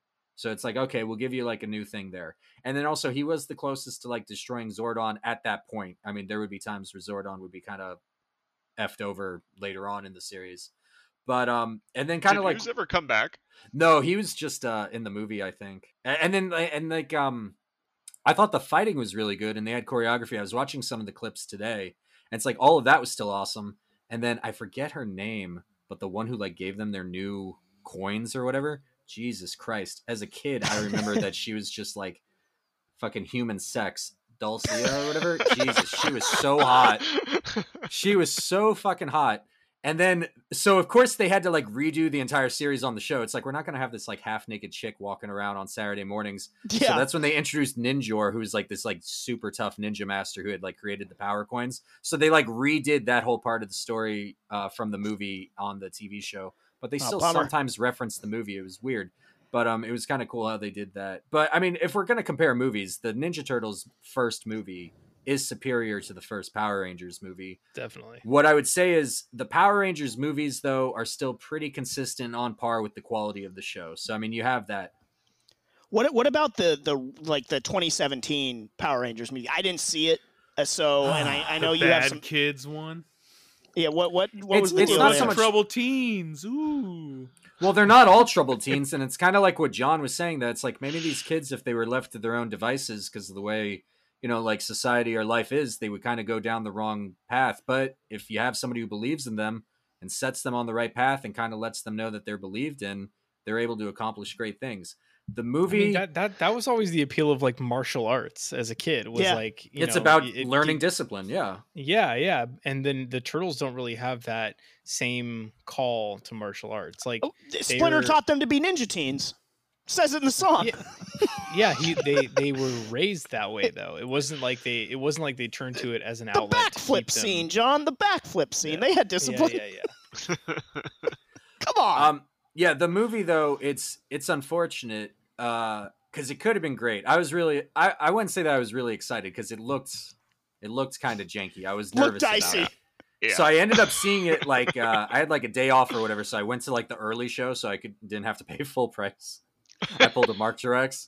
Good move. And I saw it by myself, and like the entire theater was almost empty. One good thing is the actor who plays Jason is the guy who played Billy from Stranger Things, and so he's cool. And yeah. And then the actress who played Kimberly is the actress who played Jasmine in the live action Aladdin film. So I mean, it's like the two of them were in it, and that's kind of cool. And then what's his name, Bryan Cranston, who has ties to the Power Rangers. That's right. I series, forgot played Zordon. I forgot he was Zordon. Yeah, he was Zordon, and what they did was they changed the story up where it shows Zordon back when he used to actually, you know, fight evil like thousands of years ago, and they made it where he was just the Red Ranger, and there was a whole other Power Rangers team, and the Green Ranger, who was Rita Repulsa in this movie, betrayed the rest of them, and then it turns out that she was going after the Zeo Force, which is something that obviously happens in the series too. You get the Power Ranger Zeo. It's more powerful than the Power Coin. She was going to try to just take it all for herself. Mm. And so she ended up killing all the other Rangers except for the Red Ranger Zordon. And the two of them crash on this planet Earth, which obviously they're not from. And he was able to imprison her, but she like kind of crippled and imprisoned him as well. But he still like possessed the power coins, and he had Alpha to sort of be like his body on the planet. And then when she finally escaped, I think because of some sort of like construction thing, he was able to recruit some teens that like they had like the right, not makeup, but like the right like mentalities or whatever to represent the different Rangers. And the whole movie is just about them learning to fight as a team. I don't have that big of a problem with how they portrayed any of the characters. It's not the show, though. It is definitely a reimagining. Mm. They did some race swapping, and they did a little bit of personality swapping. All of that was fine. They were kind of doing like almost a romance thing with Jason and Kimberly, which makes me think if they did the second movie where there would have been a Tommy, there would have been some sort of like love triangle thing, which, that's fine. I don't really care one way or the other about that. I kind of like that the Power Rangers don't really date each other all that much. You kind of just have like one steady relationship and everybody else is just friends, but whatever they want to do for the drama. There's not a lot of emotional impact in it, except for like the very end. It gets like super heavy where they're in the Megazord together and they're fighting Goldar, which is complete shit, by the way. He's not nearly as cool as Goldar in the show. It's just Rita Repulsa collects a lot of gold and puts together this gold golem, and that's Goldar. Yeah, it's just like melted, it's molten gold, John. And like, so he's a giant, and he's tearing up Angel Grove. And so they're fighting. Terrible. Yeah. And so they're fighting him in the Zords, and then they're the Megazord, and they're basically being crushed to death, and they're going to die, but they're but they're holding Goldar in a way where he'll also be defeated. And so the Power Rangers all like made peace with it. It's like, you know, we're struggling and we're dying together, but we're doing it as a team, and we're gonna save Angel Grove. I was like, it's like really heavy and sad, and it's like, it's awesome, except for you had like 2 hours where you didn't build up to this. I don't give a shit. That's like about Suicide Squad. If I wasn't a fan of the show and already had an attitude towards all of these characters, I would not be like, emotionally invested at all. It was like, a really unearned emotional moment, like in Suicide Squad when they try and do the "we're family" bit. It's like, no, you're not. Exactly. It's like, it would have been great. They could have kept that part exactly as that if the rest of the movie was better. They also did a stupid thing where you can't just morph into a Power Ranger. Like, you have to get like your mindset the right way. And so there's a lot of training with that. So it's a lot of them not in their suits until the final fight. And it's like, well, kiss my ass, man. I don't give a shit about that. I want to see Power Rangers. They gave me Power Rangers immediately on the TV show. That's what you guys got to do. I mean, you got to hit it, man. You see Goldar, like lizard humanoid alien thing in giant gold armor, like swinging and talking shit to them. Yeah, how do you take that away and make it about like meditation and it was, you know, practicing martial arts? Like, we need to see explosions and like punches that have sparks and people doing backflips as they get knocked away. We need to see that right away. Yeah, it was so throughout the entire thing. And then I was gonna say, and they made like Billy can't just be a nerd. They had to make him like an autistic nerd, and they did it like how Hollywood does autism. So it's incredibly cartoonish and over the top and stereotypical. And it's like, I don't know, maybe I'm more hypersensitive towards that stuff now because of my career, but it's like, that's not an autistic. This is a mockery, and it's borderline offensive. So like, please stop. Yeah. Well, I will. Why did they do that? I don't know. I thought I think they probably thought it would like add something to his character, but it's just like, this is so dumb, and it's like painful to watch. Stop. Do you think that they didn't know what Goldar was, so they just it's such a lost in translation thing. It reminds me of that like Japanese sex hotel that we read about with the Batman room, and it's like, and you could have a Catwoman, and it wasn't Catwoman, it was a woman dressed as a cat, and it's like that's what they did with Goldar. It's like Goldar, you could misinterpret it. He's made out of gold, I assume. It's like, no, that's not Goldar. All right, we got to take another break here, so we're going to come back on the other side. We're gonna talk about who would win in a fight, which property overall do we just think is better, and more on the other side on the Best Damn Nerd Show. Nerdosphere, it's the microphone alchemist Bimbo Jimbo here, and we want you to be in on the conversation with us. So sound off to us in our Discord, follow us on Facebook, Twitter, and Instagram, all at the BDNS. And you know, maybe you actually like the Star Wars prequels and sequels. Maybe you think the MCU should be a comedy open mic night on the big screen. Whatever you think, we love to feature the hottest takes from our fans on the show. So remember, if you're a nerd, always say it loud and say it proud. What up, nerds? Lore Master Tim here.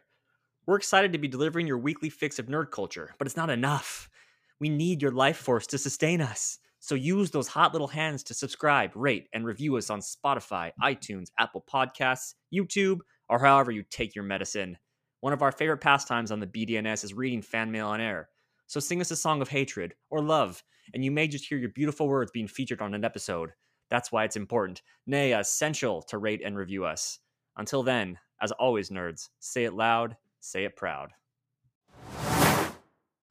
Hi, I'm Mark Truex, and you may know me as the CSO of Star Labs from the Best Damn Nerd Show, and I'd like to invite you to join me and the Imperial Commissar Jeff Budd on another podcast of ours, the Ultra Monthly Podcast, a retrospective and monthly show where we dive deep into the Ultraverse, the 1990 superhero comic book universe from Malibu Comics, and we believe it's prime time. The Ultraverse got the love it always deserved. Are you an Ultraforce fan? We are too. You missed the glory of the 90s comic book boom? So do we. And are you obsessed with these Ultras? Damn right we are. And you can join us monthly as we geek out over classic characters like Prime, Mantra, Rune, and the Nightman. So jump on now to the Ultra Monthly Podcast and subscribe today on Spotify, iTunes, and everywhere podcasts are found. Hey guys, it's the loquacious anime and manga lover Jammers here. Now I have watched a lot of anime, and I've read an abundance of manga. So you would think that I have a pretty interesting opinion on the culture. From classics like Golden Boy and Ghost in the Shell, to masterpieces such as Psycho Pass and Gantz. Come and join me as I talk about the world of anime and manga, which has had a huge impact on my life. And who knows, whatever I talk about and recommend to you guys could become one of your favorite series. Ammo with Jammers. And welcome back to the Best Damn Nerd Show as we are talking Teenage Mutant Ninja Turtles versus the Mighty Morphin Power Rangers. And it has been a spirited, lively discussion so far. I sort of envisioned more that we would just play the hits last segment, but, you know, the infighting and the sniping permeated over there. But this segment, really want to dive in here on who would win in a fight, which was sort of the original dynamic built around. That was not my idea. That was not my idea. This episode. Was that not? The Turtles would obviously lose. No, the debate was just which property was better. No, yeah, that's how could the Ninja Turtles win? That was originally what I thought you were going for, too. And then I think there's been some miscommunication in the Discord, because when, again, pulling back the curtain, when I saw the outline, Tim, you went into heavy detail about, like, just a literal fight. Like, I thought we'd be debating movies versus video games and, like, which series was better. And I'm looking, it's like, armor, would it hold, like, would their little puny shells hold up against the swords? He noted. Yeah. Well, dude, I Tim was, like, analyzing their body fat. Yeah, those things all play a role. And once I got into making the outline, I was like, oh, the Turtles are just fucked. And so it was impossible not to make it biased, because, like, I mean, it's a joke. I actually thought that, like, it's just like a joke matchup. So now I know if the Turtles don't need pizza every day. Have you done that science? Dude, they're just turtles, though. Like, I can break a turtle shell with a hammer or like a car. Well, they're mutant turtles. On the Nickelodeon show, they eat slop. They eat slop every day till they go to the above surface world and eat pizza for the first time, and then they have like a zing kind of reaction, out of body experience. Yes, and then that's all they want to eat from that point on. Okay, good. Well, because in my Ninja Turtles, they should eat pizza every day. I don't care about the dietary impact of that. Well, in the comics, they eat Chinese takeout. They don't eat pizza. Yeah, well, I'm not a big Teenage Mutant Ninja Turtles comics guy. I liked, I'm just talking about the canon. I know you're a servant to it, Jeff, but like I said, I don't know how much of a fan of the comic books I would be. I like my fun-loving pizza. Too mature for you. Ninja Turtles, yeah. Stuff. Which you know, I pick and choose when things should be serious and when things should be silly. So yeah, Ninja Turtles should be silly. As he's giggling like a little god with his. All right. Yeah, go ahead, Tim. If you're talking about who'd win in a fight, the biggest challenge I see for the Turtles is just lack of hierarchy, lack of structure. Granted, they have Splinter at their helm. You know, I've met adult people who still to this day think that Raph was the leader of the Turtles. That's insane. Those are dumb people. Well, I mean, guys, I don't know. The original movie soundtrack actually listed Raphael as the leader of the Ninja Turtles. Did they really? The song talks about Raphael leading the Ninja Turtles. Way to pay attention to the first film that you all love so much. I blocked that out. That's a weak point. Because he's the least fit in the entire group to be leader. Honestly, yeah. I know, I'd follow Mikey first. Definitely. Absolutely. Yeah. Well, and honestly, as far as their teacher goes, too, like a rat that size in New York City isn't even that unique. There's like a dime a dozen. So like, if something happens to him, like just go to the next fucking drainage ditch, you know? I love the video that went viral a few years ago of that rat in New York City that was carrying a slice of pizza down the subway. Because everybody exactly knew where that fucking rat was going and what he was taking, who he was taking it to. It's like, oh, it's fucking Splinter.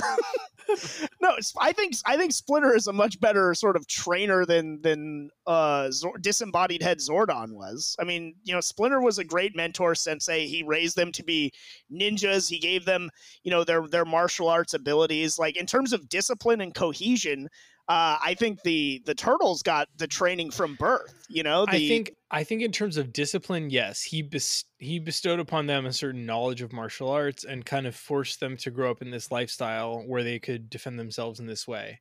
How they use it, you know, is pretty impressive in the long term. But I think Zordon and the Power Rangers are a different relationship. As Jeff alluded to earlier, each of them brought their own specialty to the group, and they could all kind of teach each other and grow with each other. And he was more just a facilitator than like a teacher or, you know, kind of overseer. But again, from birth, the Turtles were raised to be ninjas, and, you know, Donatello, you know, did the machines, so he brought all the tech aspect, even though he just used a stick to fight with. He, you know, he had his inventions and everything like that. Yeah. So they each brought their own thing to the table as well, while also being brothers, actual family raised from birth to be ninja killing machines. As the song says, they're the world's most fiercest fighting team. So, and how can they fucking lose so much? They don't. I feel like they get their asses kicked a lot, man. Like in that movie, look at any Power Rangers TV show clip. Again, it's somebody like should tell them that we're the good guys. It's a Sparky explosion and like a barrel roll flip done by the Red Ranger, and they're like lying on the ground, like John was talking about, like in a fog, afraid of Goldar and shit like that. Because he's a 16-year-old kid. Yeah. Well, hey, they're ninja teens. Where Goldar was a conqueror of worlds. Yeah, they're facing Shredder in the Foot Clan. I mean. Is a 16-year-old human boy a ninja? No, well, grew up in California.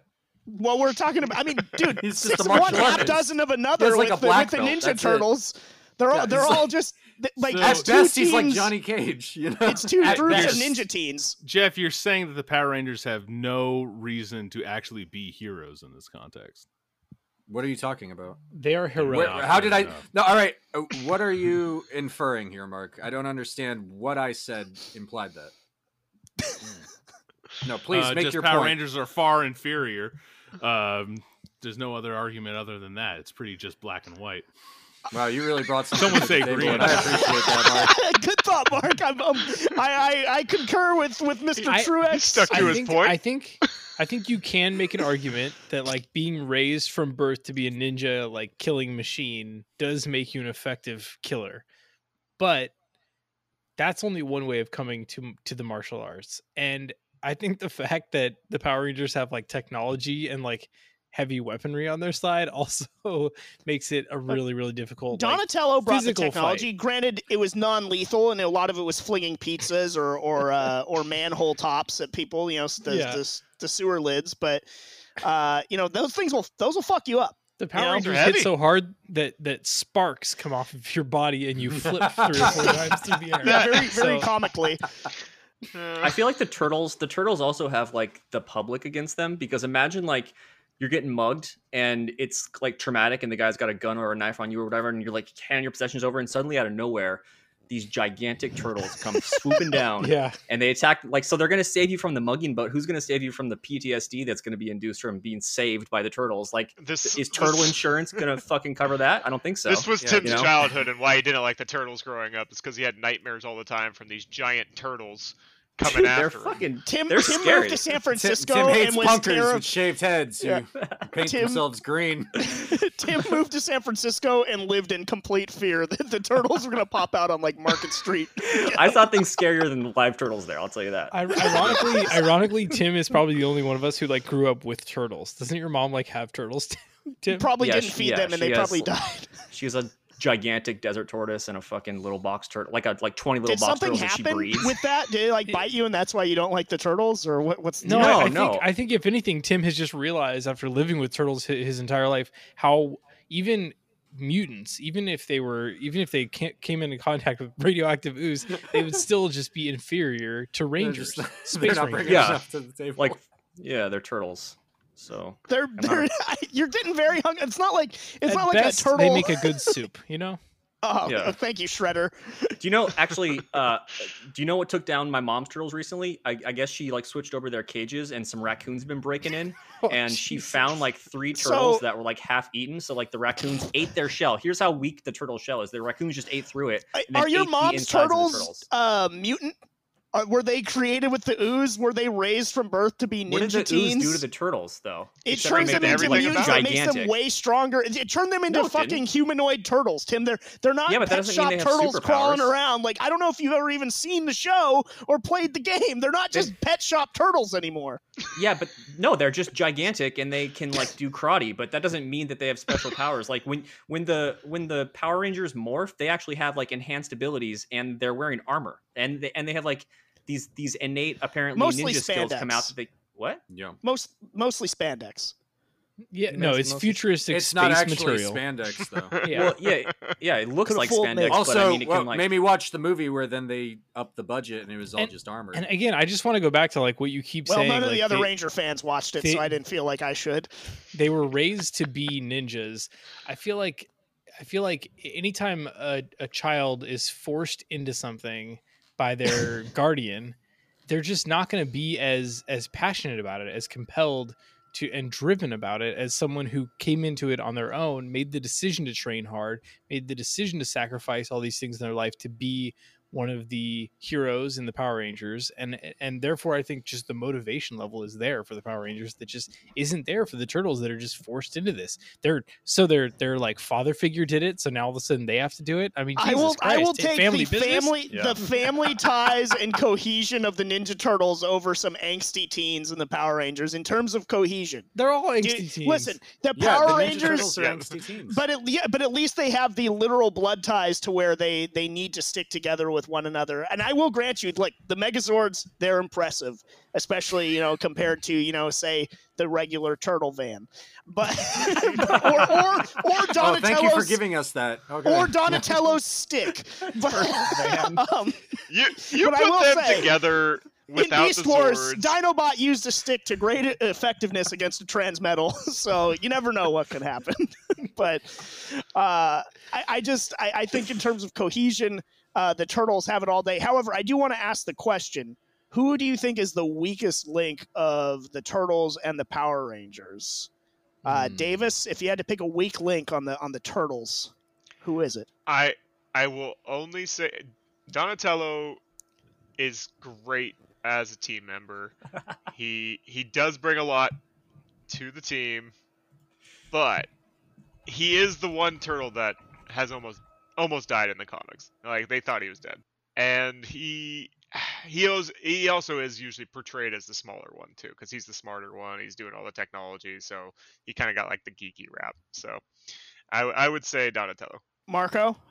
Despite him being one of my favorite turtles, I would have to say Raphael might be one of the weakest links if you're looking at a team dynamic. Without a doubt, he's the weakest. He's a bit of a, he's lone loose cannon. Wolf, and a lot of drama from emotional stories. Super emotional, always has a chip on his shoulder. Stems from them falling apart, and it's when they really come together and become a cohesive unit do they find success. Oh, what about on the Ranger side? So he has the most potential, is what you're saying. Untapped. I love Raphael. Don't get me wrong. But if we have to identify our own weak links here, I'd say Raphael just breaks apart the team dynamic.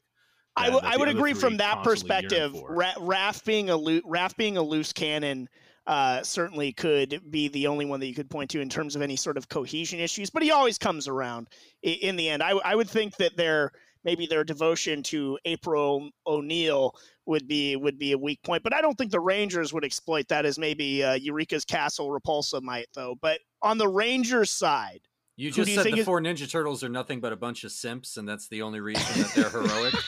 No, that's not what I said. Not to mention just how open-ended and like leading your question was. It's like weakest link. Well, yeah, weakest link in what regard? Because both of your teammates actually put together great answers. I've heard nothing but awful jokes from you. Okay, well that's okay. Thank you, Jeff. So I guess you're the weakest of the turtle team.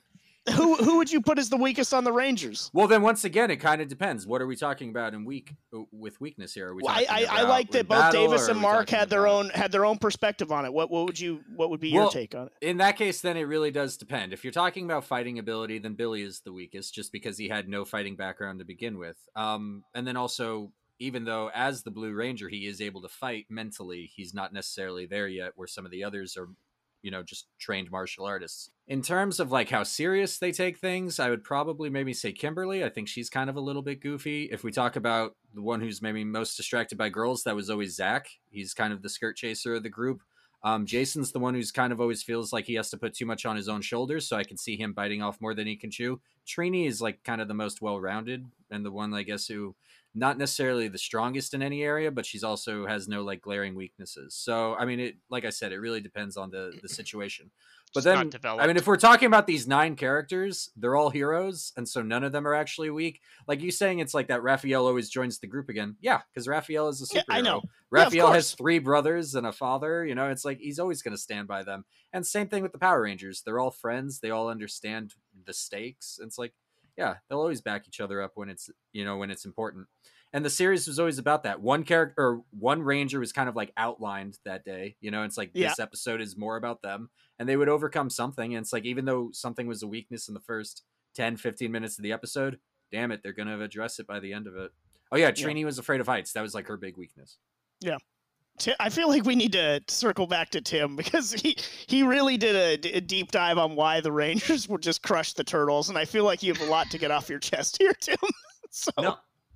No, as far as weakest member of the Rangers? Well, you can give a weak member of the Rangers, but I just feel like that you just really are just chomping at the bit to get into why the Rangers would just wax the Turtles.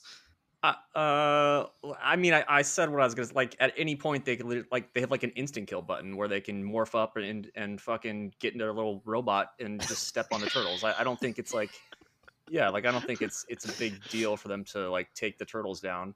As far as weakest link of the Power Rangers, I would say, the first weakest would be the guy with the glasses, and the second weakest would be the Yellow Ranger. Okay. You don't like the color of yellow? Yeah. Yeah, I just never like that Ranger. Just never really made an impression on me.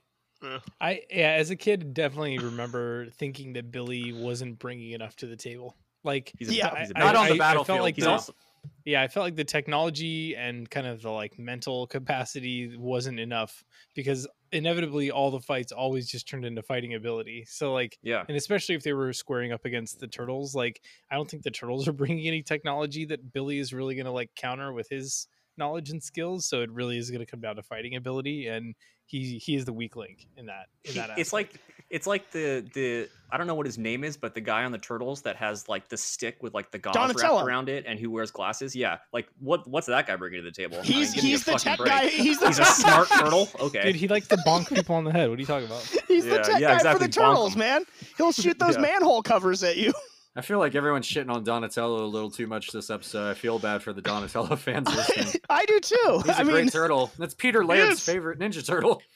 I feel like we haven't given Michelangelo enough respect. Seglia in chat was saying that Michelangelo is the weakest because he's reckless. But I feel like his carefree attitude is what allows him to be a little bit more fearless and like brave when the others might not be. He's a party dude. Michelangelo I was just gonna say is also the most athletic out of the four. He has the most like natural athletic ability, and he's the one who won that alien tournament and was to circle back to the newer movies, he was the best done turtle out of the entire group in those new movies, and his athleticism came across, his personality came across. I would not consider Michelangelo at all to be the weak link of the Turtles. I think he absolutely holds his own always did. He comes off as the most silly, but he always brings it, in the fighting and everything like that. All right, let's get into if everybody's good on pivoting to just which is the better sort of property and what everybody had. I mean, we can parse out more, the fighting if you wish, but in terms of which property is just better, like which one do you think had the better villains? I really, like I said, I look at the Power Rangers. I did not like Rita Repulsa. I think like guys like Shredder and Krang and everything, like the Foot Clan, I think are way better than the Putties, and they're similar enough, but the Putties to me just are not nearly as cool as an actual clan of ninjas. It's just I think that the Turtles have it on the, in terms of the villains that they were fighting, every episode. I really, really liked the Turtles villains a lot more, other than when the Green Ranger was evil. That's a badass storyline, as we've talked about. But Jeff, what do you think about the respective villains of each property? Well, I mean, let me ask the Turtles guys a question about Shredder. Who is Shredder? And why does he hate the Turtles? Well, we have to go on with canon, don't we? Oh, shit. Wow. Well, because it constantly changes. I'm confused as someone who kind of views it. And, it's like, I just don't understand. It's like, is he a rival of Hamato Yoshi's, or is he actually the avenging brother, since Hamato Yoshi killed Orokunagi, who is the actual love rival? It's like, if anything, Shredder's the hero in that story there. And then it just becomes an eye for an eye thing. And it's like, well, you killed my brother, so I'm going to kill you. And then Leonardo kills him. And then Shredder's daughter goes after Leonardo. I mean, where does it end, guys? It's just a vicious cycle. Who doesn't love a good blood feud? Right? That's just great drama. Well, I think otherwise, what we're fighting, little clay monsters molded from dirt. Who gives? The villains are so much deeper.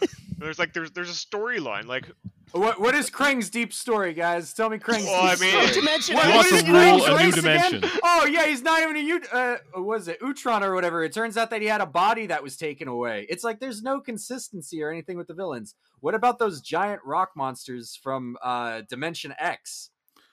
What, you want more bird folk? And then what foot soldiers? It's like, you guys, what about the purple dragons? It's a bunch of teenagers that the Ninja Turtles beat up. It's a bunch of Dannies from the original movie running around. And then that one Han guy. And then if they graduate, they get to be foot soldier ninjas. Not to mention, who's the one who founded the Foot Clan? Oh, that's right. A time-traveling Raphael. Raphael created the Foot Clan. It's like, are they even bad anymore? See, that's just great drama you're talking about right now. All case in point, the lore is much superior than a bunch of whacked-out teens that revolve through the door every few years to fight clay monsters and crap. In terms of villains that you can take seriously, Rita Repulsa never did it for me, but I liked Goldar. I liked Scorpina. Once Lord Zed came into it, I mean, the character design of that guy is just awesome. He's just cool. Impressive looking. I mean, it's like, all props to Shredder. Shredder is my favorite of all the villains that we're talking about right now. I like him a lot. But like Lord Zed, out of all the Power Ranger and Ninja Turtle villains, would probably be my second favorite, or maybe Goldar. It's like, he's imposing. Like, once he showed up, it's like, okay, now I get it. now I understand it's like why Earth is in such dire peril, and it's like we really only have 5 people that are protecting us from this. And Zed's like that... really just a rip from Shredder. The entire whole headpiece with the spike down the middle. It's so much heralding back from Shredder. I gotta say, his entire design's really from him. No, it's not. Not at all. Especially since Lord Zed existed before Shredder. Since it comes from that old Japanese show. Mark, yeah, speaking of Shredder's speaking of Shredder's design and like not in my America. Oh my God. How does Shredder fight wearing like 200 pounds of armor, and why is he always like on the front? Not well, because he always gets his ass kicked. Yeah. Well, I mean that's like that's life in the Saturday morning cartoon, just like Cobra Commander. You know, it happens. We're overstating the power of the Foot Clan a little bit too. Just given the number, I just think they're way cooler than the Putties. Is all. The Putties would win though. The Putties have conquered planets. The Foot Clan, I mean, what, they stole some TVs. Yeah, I mean that's what they did. Foot Clan, the Foot Clan are ninjas in name only. Like they're really just a bunch of like hoodlums. Ninjas in training. Shredder, yeah, they're ninjas in training for sure, but like not any sort of discipline training or focused or, you know, real athleticism to speak of. They're just people that like to get in trouble, and they have an outlet through the Foot Clan. I mean, I'll give them the athleticism thing. And what I liked was in the second movie, you do get to see like what is the audition to become a foot soldier, and it's like, damn, it is tough. Because was it Ernie Reyes Jr., whoever the pizza delivery boy was? It's like he was a talented martial artist, but he was completely out of his depth as far as like removing the bells from the mannequin or whatever. Thank God Raphael was there. But it's like, it's funny that that's the training montage, and it's like that's what it takes to be a foot soldier. And then the foot soldiers suck in every other thing that I've ever seen them do. I saw one slapped April O'Neil in the face in the first movie. That was like the most impressive thing that a foot soldier has done. Ever done. Yeah. She tried to fight back too. Well, the Putties. Good on her. Yeah, she was hitting him with the purse. She was doing okay, and she pulled the sigh out. Yeah. This single woman in New York was unimpressed by these ninjas in the subway. All right, what about who had just the overall branding and like merchandise power in your guys' opinion? You know, because we talked about extensively about the action figures and everything like that. You know, both were featured on the Toys That Made Us. A lot of it was inescapable wherever you went. I just think the sheer number of like Turtles action figures that were kept coming out, the video games that in the arcade games, I just feel like the Ninja Turtles just really sort of dominated that space. Not to say that the Power Rangers didn't do very well, and they have. I mean, I remember a few Comic-Cons back, I forget which exclusive it was, but it was, were they giving away the coins and the, like the little, it was the Morpher and the coins. Yeah. The Morpher and the coins, like the line for that and the excitement and the buzz surrounding that was still very, very strong. But I think overall, I think more people would associate like that peak, like action figure sort of time period with the Ninja Turtles before they would think of like the Power Rangers in that space, I guess. Well, you're painting it in a very narrow like perspective. You're talking about action figures and you're talking about arcade games. If we're going to talk about bulk of video games, Power Rangers have more video games than the Teenage Mutant Ninja Turtles. And then in terms of action figures, I think part of that is an 80s, 90s thing where both are obviously marketed the hell out of each other. And that's what the whole point of these properties are. It's just they keep printing money. But I mean, the Ninja Turtles, I mean, it got to the point where it was ludicrous in terms of what it is that they were making. I mean, it is a bunch of clown shit.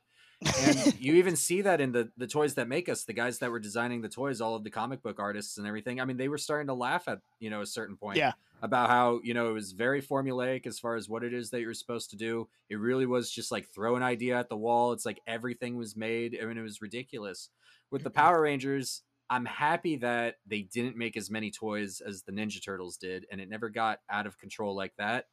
But in terms of like presence in like the population and everything, it helps a lot to have actors with faces. Like, you know, I was watching the making of the original movie, and they interviewed, I think it was everybody but Amy Jo Johnson was in the interview. And they were talking about, I mean, it was kind of like being the Beatles and stuff as far as the malls and the different celebrity kids that they met at the premieres. And the actor who plays Adam, He's the voice of Ash the Stampede on Trigun. I can't think of his name, like Johnny Young Bosch or something like that.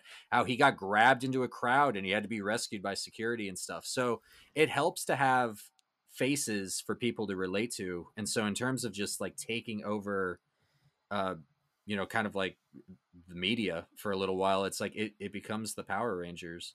I kind of think of the Best Damn Nerd Show Celebrity Hottie Draft.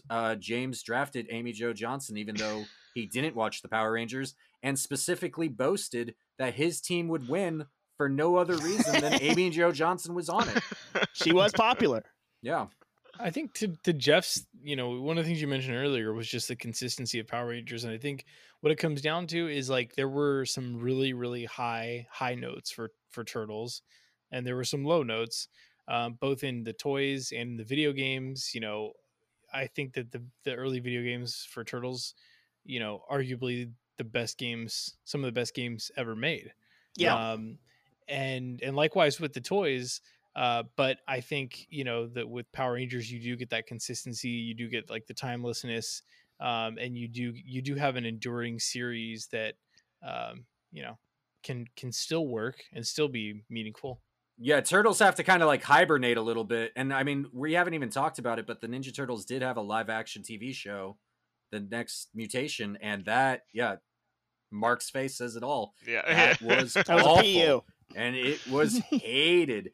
And kind of like with what happened with the latest movies, that screws up everything, because then you don't get a new Ninja Turtle show for a while. And so there's like a whole pocket of kids that's like, yeah, Ninja Turtles really wasn't a part of their childhood. I you don't get those consumers back.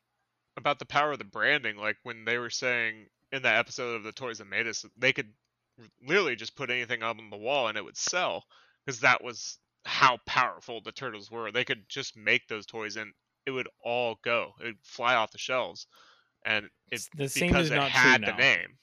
That works as long as you don't have competition, and that's why the Turtles really just all of a sudden disappeared overnight once the Power Rangers came into it. The Power Rangers were coming definitely once the Turtles were ebbing a little bit, and it was kind of this weak point. And then all of a sudden, it's like everybody that would have been a Turtles fan just sort of shifted over. And then it's like the Ninja Turtles had great longevity for a while, but then they do have to like go away for a bit, and then they can come back because nostalgia and a new group of kids. And like I said, with Power Rangers and what John was just talking about, it's like, it just never ends. It's just always there. It's ever present. And it's not what it was, but that's because nothing can sustain that. And I mean, I don't really know if there is a children's property right now that's like that. I mean, Ninja Turtles and Power Rangers, that's like a bygone era now. Well, I will say, I mean, Ninja Turtles is big now, just not in our circle as adult men, but there's been a series going on for the last couple of years doing big showings at Comic-Con every year and getting much acclaim and huge action figure properties as well coming out of it. So I think what's neat about the Ninja Turtles has become really this timeless piece stretching on 35 years plus, that there's kind of a reiteration where you can take this kind of story of these characters and redefine it for every generation thereupon, and it still brings joy to countless people around the world. Yeah. Well, yeah, I don't want to shortchange the Ninja Turtles in this debate, because that's not the case. They're both powerful brands, and they're both awesome brands. But like we were saying, it's like Power Rangers doesn't have an off button, where the Ninja Turtles does have to take a break. And it's like, yeah, Mark, I'm not a kid, but I work with kids. I know what they talk about. They tell me what they watch. They tell me what stickers. Are they watching Power Rangers? They tell me what stickers they want me to have in my prize box. Yeah, they are. I have Ninja Turtle stickers. Nobody's asking for them. And Ninja Turtles is very popular. I mean, John was just talking about the Nickelodeon series. He watches it with his son and is hooked himself. One thing that I think is really fun to look back on these kind of properties is, imitation is the sincerest form of flattery, sort of thing, where you look at Ninja Turtles and you got things like Biker Mice from Mars and Street Sharks and a lot of these other very quintessential awesome 90s properties. Jawsome, right? Mm-hmm. And then you look at Power Rangers and what you got. Big Bad Beetleborgs with that Superhuman Samurai Cyber Squad. You liked Beetleborgs? No, I said Beetleborgs was awful. Oh, I thought you said awesome. No, Beetleborgs was awful. It was on one of my three channels. I watched it, not gonna lie. But I kind of enjoyed all of it, to be honest, but it wasn't as good as Power Rangers. I was like, yeah, it's all right. God. It came out too late for you. I get it. Yeah. It's not an 80s Thank problem. You. What Thank can you. Do? You. Yeah. Three Beatles. Yeah.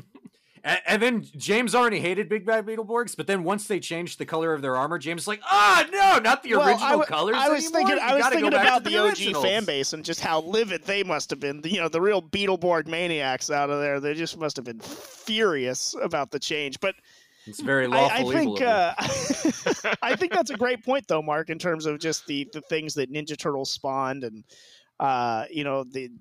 What Street Sharks might not have been necessarily my jam or Biker Mice from Mars, but dude, that was an awesome show. Just yeah. I had a big Street Sharks thing that would go over my entire hand. Like, I remember, dude, the Street Sharks awesome. Toys branding in and of itself. Yeah, Moby Licks. That's the follow up episode. It does speak to the fact that, you know, like Davis was talking about the formula of the Turtles. Like everybody else was like trying to find that next sort of same formula. It's like, well, if we do sharks or we do mice kind of deal, and we're just going to throw it at the wall. I think we a couple of us when we were back in college, back in like the early Nerd Show days, had this conversation off air, but we were laughing about like how absurd the pitch meetings must have been for these shows. Cause it's like, yeah, imagine like sharks, right? Rollerblades, right? And they go or like we got a bunch of turtles, right? And then they go into the sewer, they touch some radioactive waste, they turn into Teenage Ninja Turtles, and they're led by a giant rat, and they fall in love with a human woman, and they love eating pizza. Like, what? How does that pitch make it to air? That's on paper, it's not strong, John. On paper, it's not strong, no. Dude. But it did such. I think a lot of people sort of were surprised by how successful the Turtles were. But I think, you know, the success was just so unprecedented and so unstoppable. It's like we just have to go with this, and we have to like just shove all in with it, and. I don't know. For me, I just think the Turtles was just such they had sort of like this moment that was undisputedly theirs. You know, I think maybe things were just a little bit more diverse when the Rangers burst onto the scene, but I don't think that they maybe sort of had that same sort of like absolute everybody's attention locked on them to the exact same level as the Turtles did. It was, you know, like looking back on it, really, really strong stuff that the Ninja Turtles had going for them. With that in mind, which do you think has sort of the more lasting legacy? Jeff, I know you're talking about how the Power Rangers haven't had the same ebbs as maybe the Turtles have. You're essentially watching the same show. It's all just one ongoing story. Yeah. And like I said, nothing against the Ninja Turtles, because like John said, it is important to like reintroduce the story, have a new series for that generation. But it's like, it is them just dipping into what they have already done with some changes, of course. Yeah. Mark, what would you say the lasting legacy? Who I mean, obviously you're Team Turtle, but why would you say the Turtles over the Power Rangers? I think if you stop any given Joe on the street, they're gonna name you a Ninja Turtle or two. All what about somebody Power Rangers say red, pink, blue. That's what they are, though. I don't understand. And a lot of people are into Renaissance art, and I think that's why they actually know the names. I will give Mark the sort of. I mean, Leonardo and Michelangelo; those are pretty famous names. I learned who Donatello and Raphael were through that show. That's the thing is, I would argue they did more for Renaissance artists than the artists did themselves. I think that their names live on more strongly because of the damn Ninja Turtles. I don't know if that's a sad commentary on our society or not, but I do get Mark's point. Or it's sad about you, James. I mean, you're not speaking facts. You're speaking from your point of view. Well, from a certain point of view, that's what I would say. From a certain point of view. Yes, well, you know, you'll find that everything, Jeff, comes from a certain point of view. From a certain lawful evil point of view. Oh, my God. James isn't very cultured, and so he knows about the Renaissance art names from the Ninja Turtles. I'm very cultured. I'm not saying myself. I know, you like the Beatles. You read a book about it. I did, yes. I made a weird mask. But to Mark's point, though, I do think that is you could stop somebody on the street and they would more be able to name you the Ninja Turtles than necessarily all the Power Rangers. I think it speaks to that brand and just the impact that they had. Like, people know Michelangelo is a party dude still. You know, they're very, very strong. But then that's once again, because you have 4 Ninja Turtles, you have a countless amount of Power Rangers. Well, maybe it was a better formula to just have the 4 turtles then, because people still know them. But you're talking about it. But you can't do that with a live action show. And you're talking about it as if that era in time, you know, when the animated series for Turtles was on, is like still persisting today. Like, people aren't going back and watching that series. Young kids today are not going back and watching that series. And I think they have their own series to watch now. I understand that. I'm aware of that. It might not be the one that I'm watching, but I'm happy that they have a well-regarded Nickelodeon series. He's watching the Nickelodeon one. I think that's one of the strengths of Turtles, is that, you know, when it does come back, sometimes it repackages and finds like a new way of presenting itself, that can reach a new high and you know, be a little bit more contemporary and find a new cool audience. Look, I think it's going to be hard for anything right now to make a splash the way Turtles did initially, or Power Rangers did, because Fortnite exists. And so like Fortnite is for every age group under like age 22 is just taken over completely. But you know, I think that each property has something completely different to offer. I do like the consistency of Power Rangers. I do like the high notes that Turtles hit.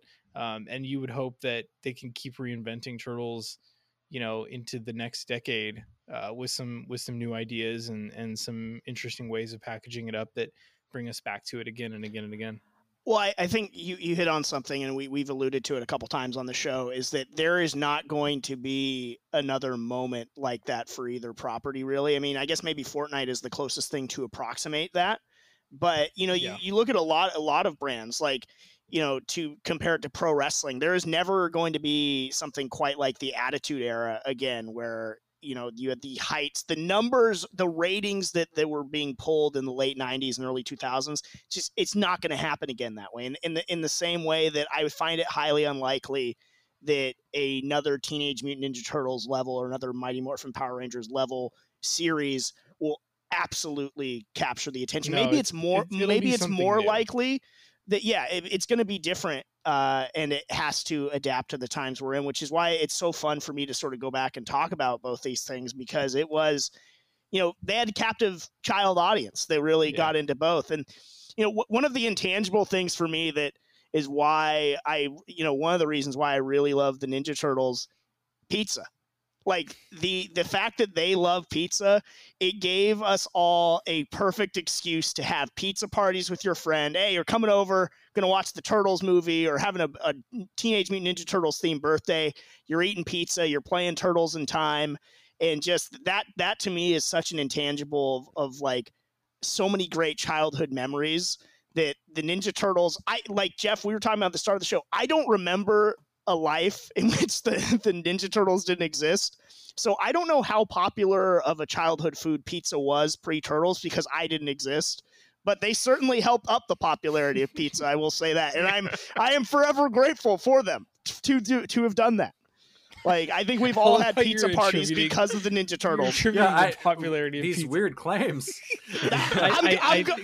I think it's worth. You guys aren't going to believe this. Nobody even ate pizza until the Ninja Turtles were around. It was Marco Polo, and then like overnight, it was like a fad. Like people in New York ate it, but once the Turtles burst onto the scene, it became a nationwide phenomenon. You know, Domino's, Pizza Hut, Round Table all sprang up.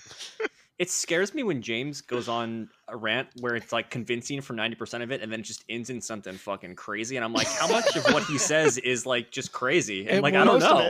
I don't know. But because he's so impassioned, like I was just going to agree with him and be like, same. That's true. Yeah, that he always takes it too far though. He always takes it too far. No one like the Turtles basically introduced pizza to America from They Italy. Did.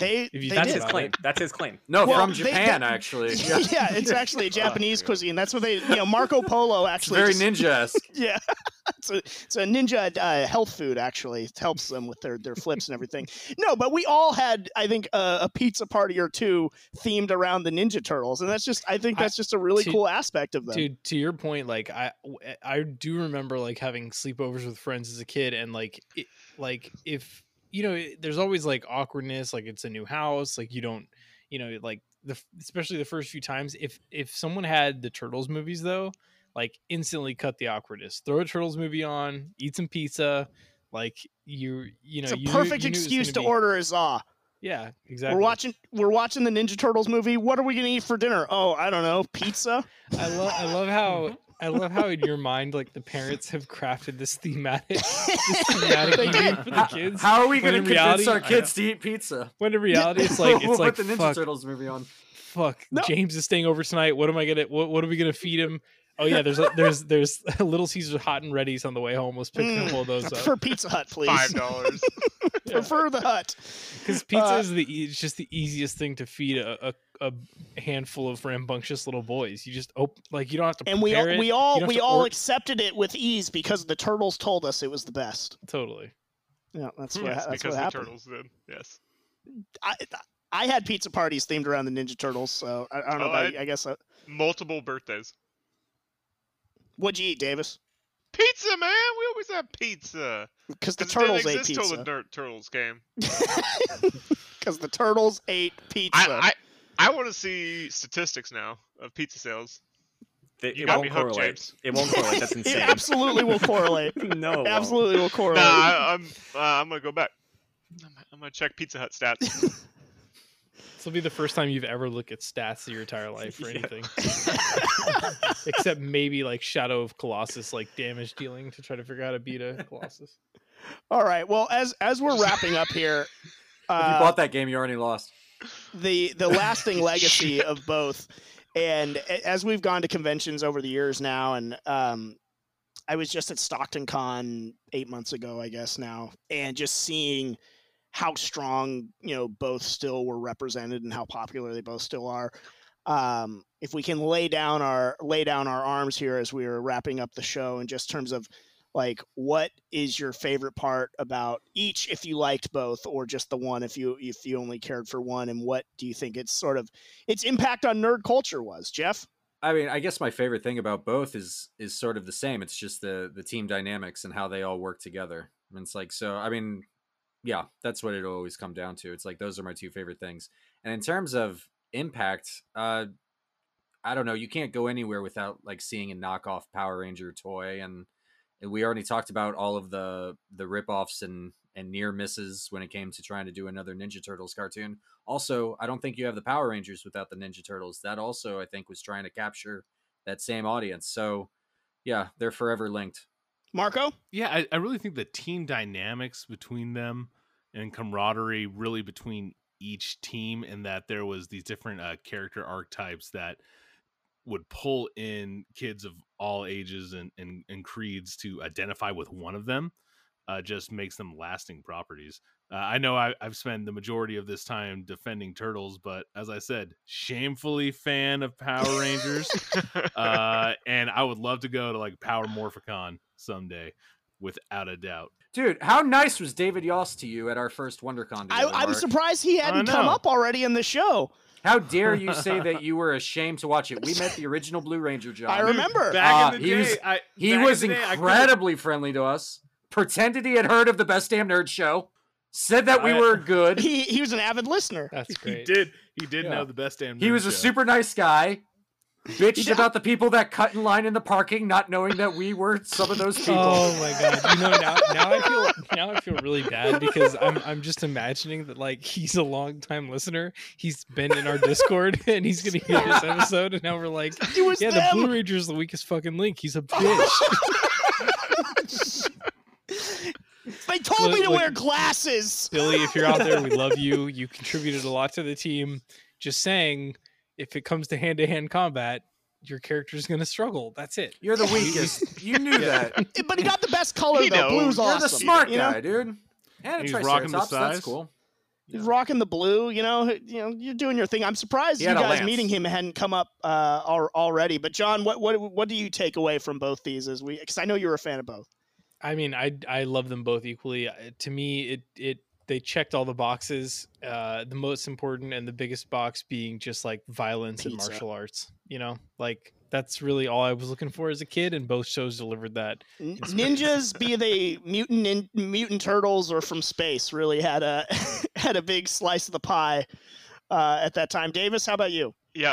I just remember, I'm pretty sure my favorite color is blue because of the Ninja Turtles, because I was such a Leonardo fan. So that's where like my favorite colors stem from. But, you know, beyond that, the Turtles, and because of Billy, of course, Chris's Power Rangers, David Yost. I like blue. No. Shout out to David Yost. And I gotta say, I still don't like the Rangers. I'm not on one side of the fence, or I'm not in the middle here. I'm full Turtles.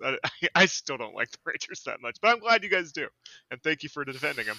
But you're welcome. Yeah, somebody had to, so thanks for doing it.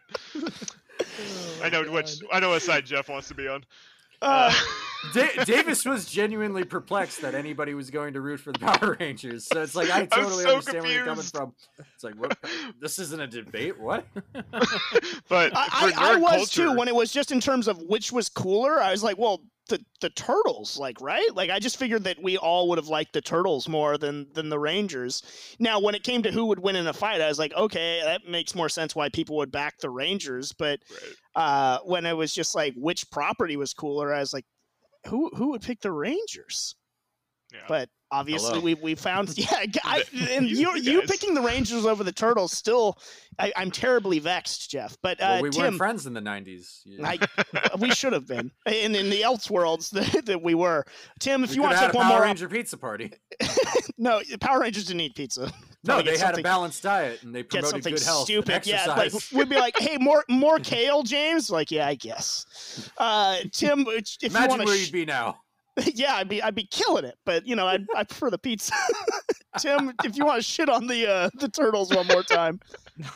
I mean, honestly, as far as like lasting power, I would say the because like kind of what you guys were talking about earlier, how there's like some sort of sense of shame associated with the Power Rangers. I think that lasts through, that still is present this day, whereas that's not the same with the Turtles. So as far as longevity, I would put my eggs in the turtle basket, so to speak. In your turtle shell. Yeah. The thing that I want to take away from, you know, the Ninja Turtles is really that camaraderie aspect as a kid. You know, love that they were this brother team and everything like that, but the action figures were great and all that, but some of my fondest memories of like just friends of mine were coming together and playing Turtles in Time together or watching the Teenage Mutant Ninja Turtle movies like John was talking about. If you throw that on, you know, there's no awkwardness, you know, sleepovers, you know, playing Ninja Turtles with other friends is really was something special.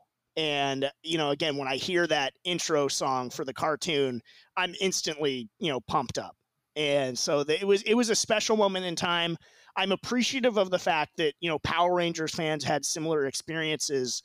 And it is really cool as an outsider, you know, looking at them and seeing the lines to, you know, meet like Zach or Jason or Kimberly and stuff like that. And, or, you know, Billy probably had the longest line of all to meet Billy because he's the most popular and the coolest and, you know, super badass Ranger. I love that he's a listener of the show. Friend of the show. How quickly we sell out. Yeah, exactly.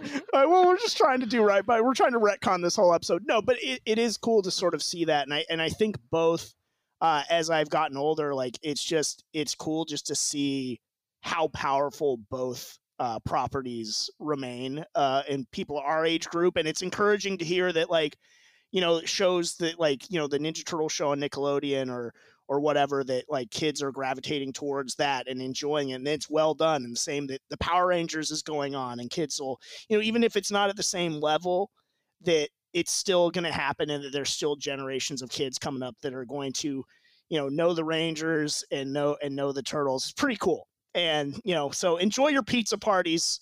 And that is going to do it for us this week here at the Best Damn Nerd Show. Have a great week, everyone. And remember, if you're a nerd, always say it loud and say it proud. Hey, everyone. Chris Seglia, CEO of the Tenno Media Network here. Thank you so much for listening to our content, but we need your help. Please rate us 5 stars, subscribe, and give us a shining review wherever you listen to this podcast. It really, really helps us out. And one more thing, please tell a friend if you can. Tell them Tasty Steve, Hanzo Gonzo, Markman, Rip, Ricky Replay, or someone who everyone loves sent you or something. That might help. Anyway, again, thank you for listening. And if you want more, make sure to check us out at www.ten-o.gg, www.10-o.gg. You're listening to the Tenno Media Network.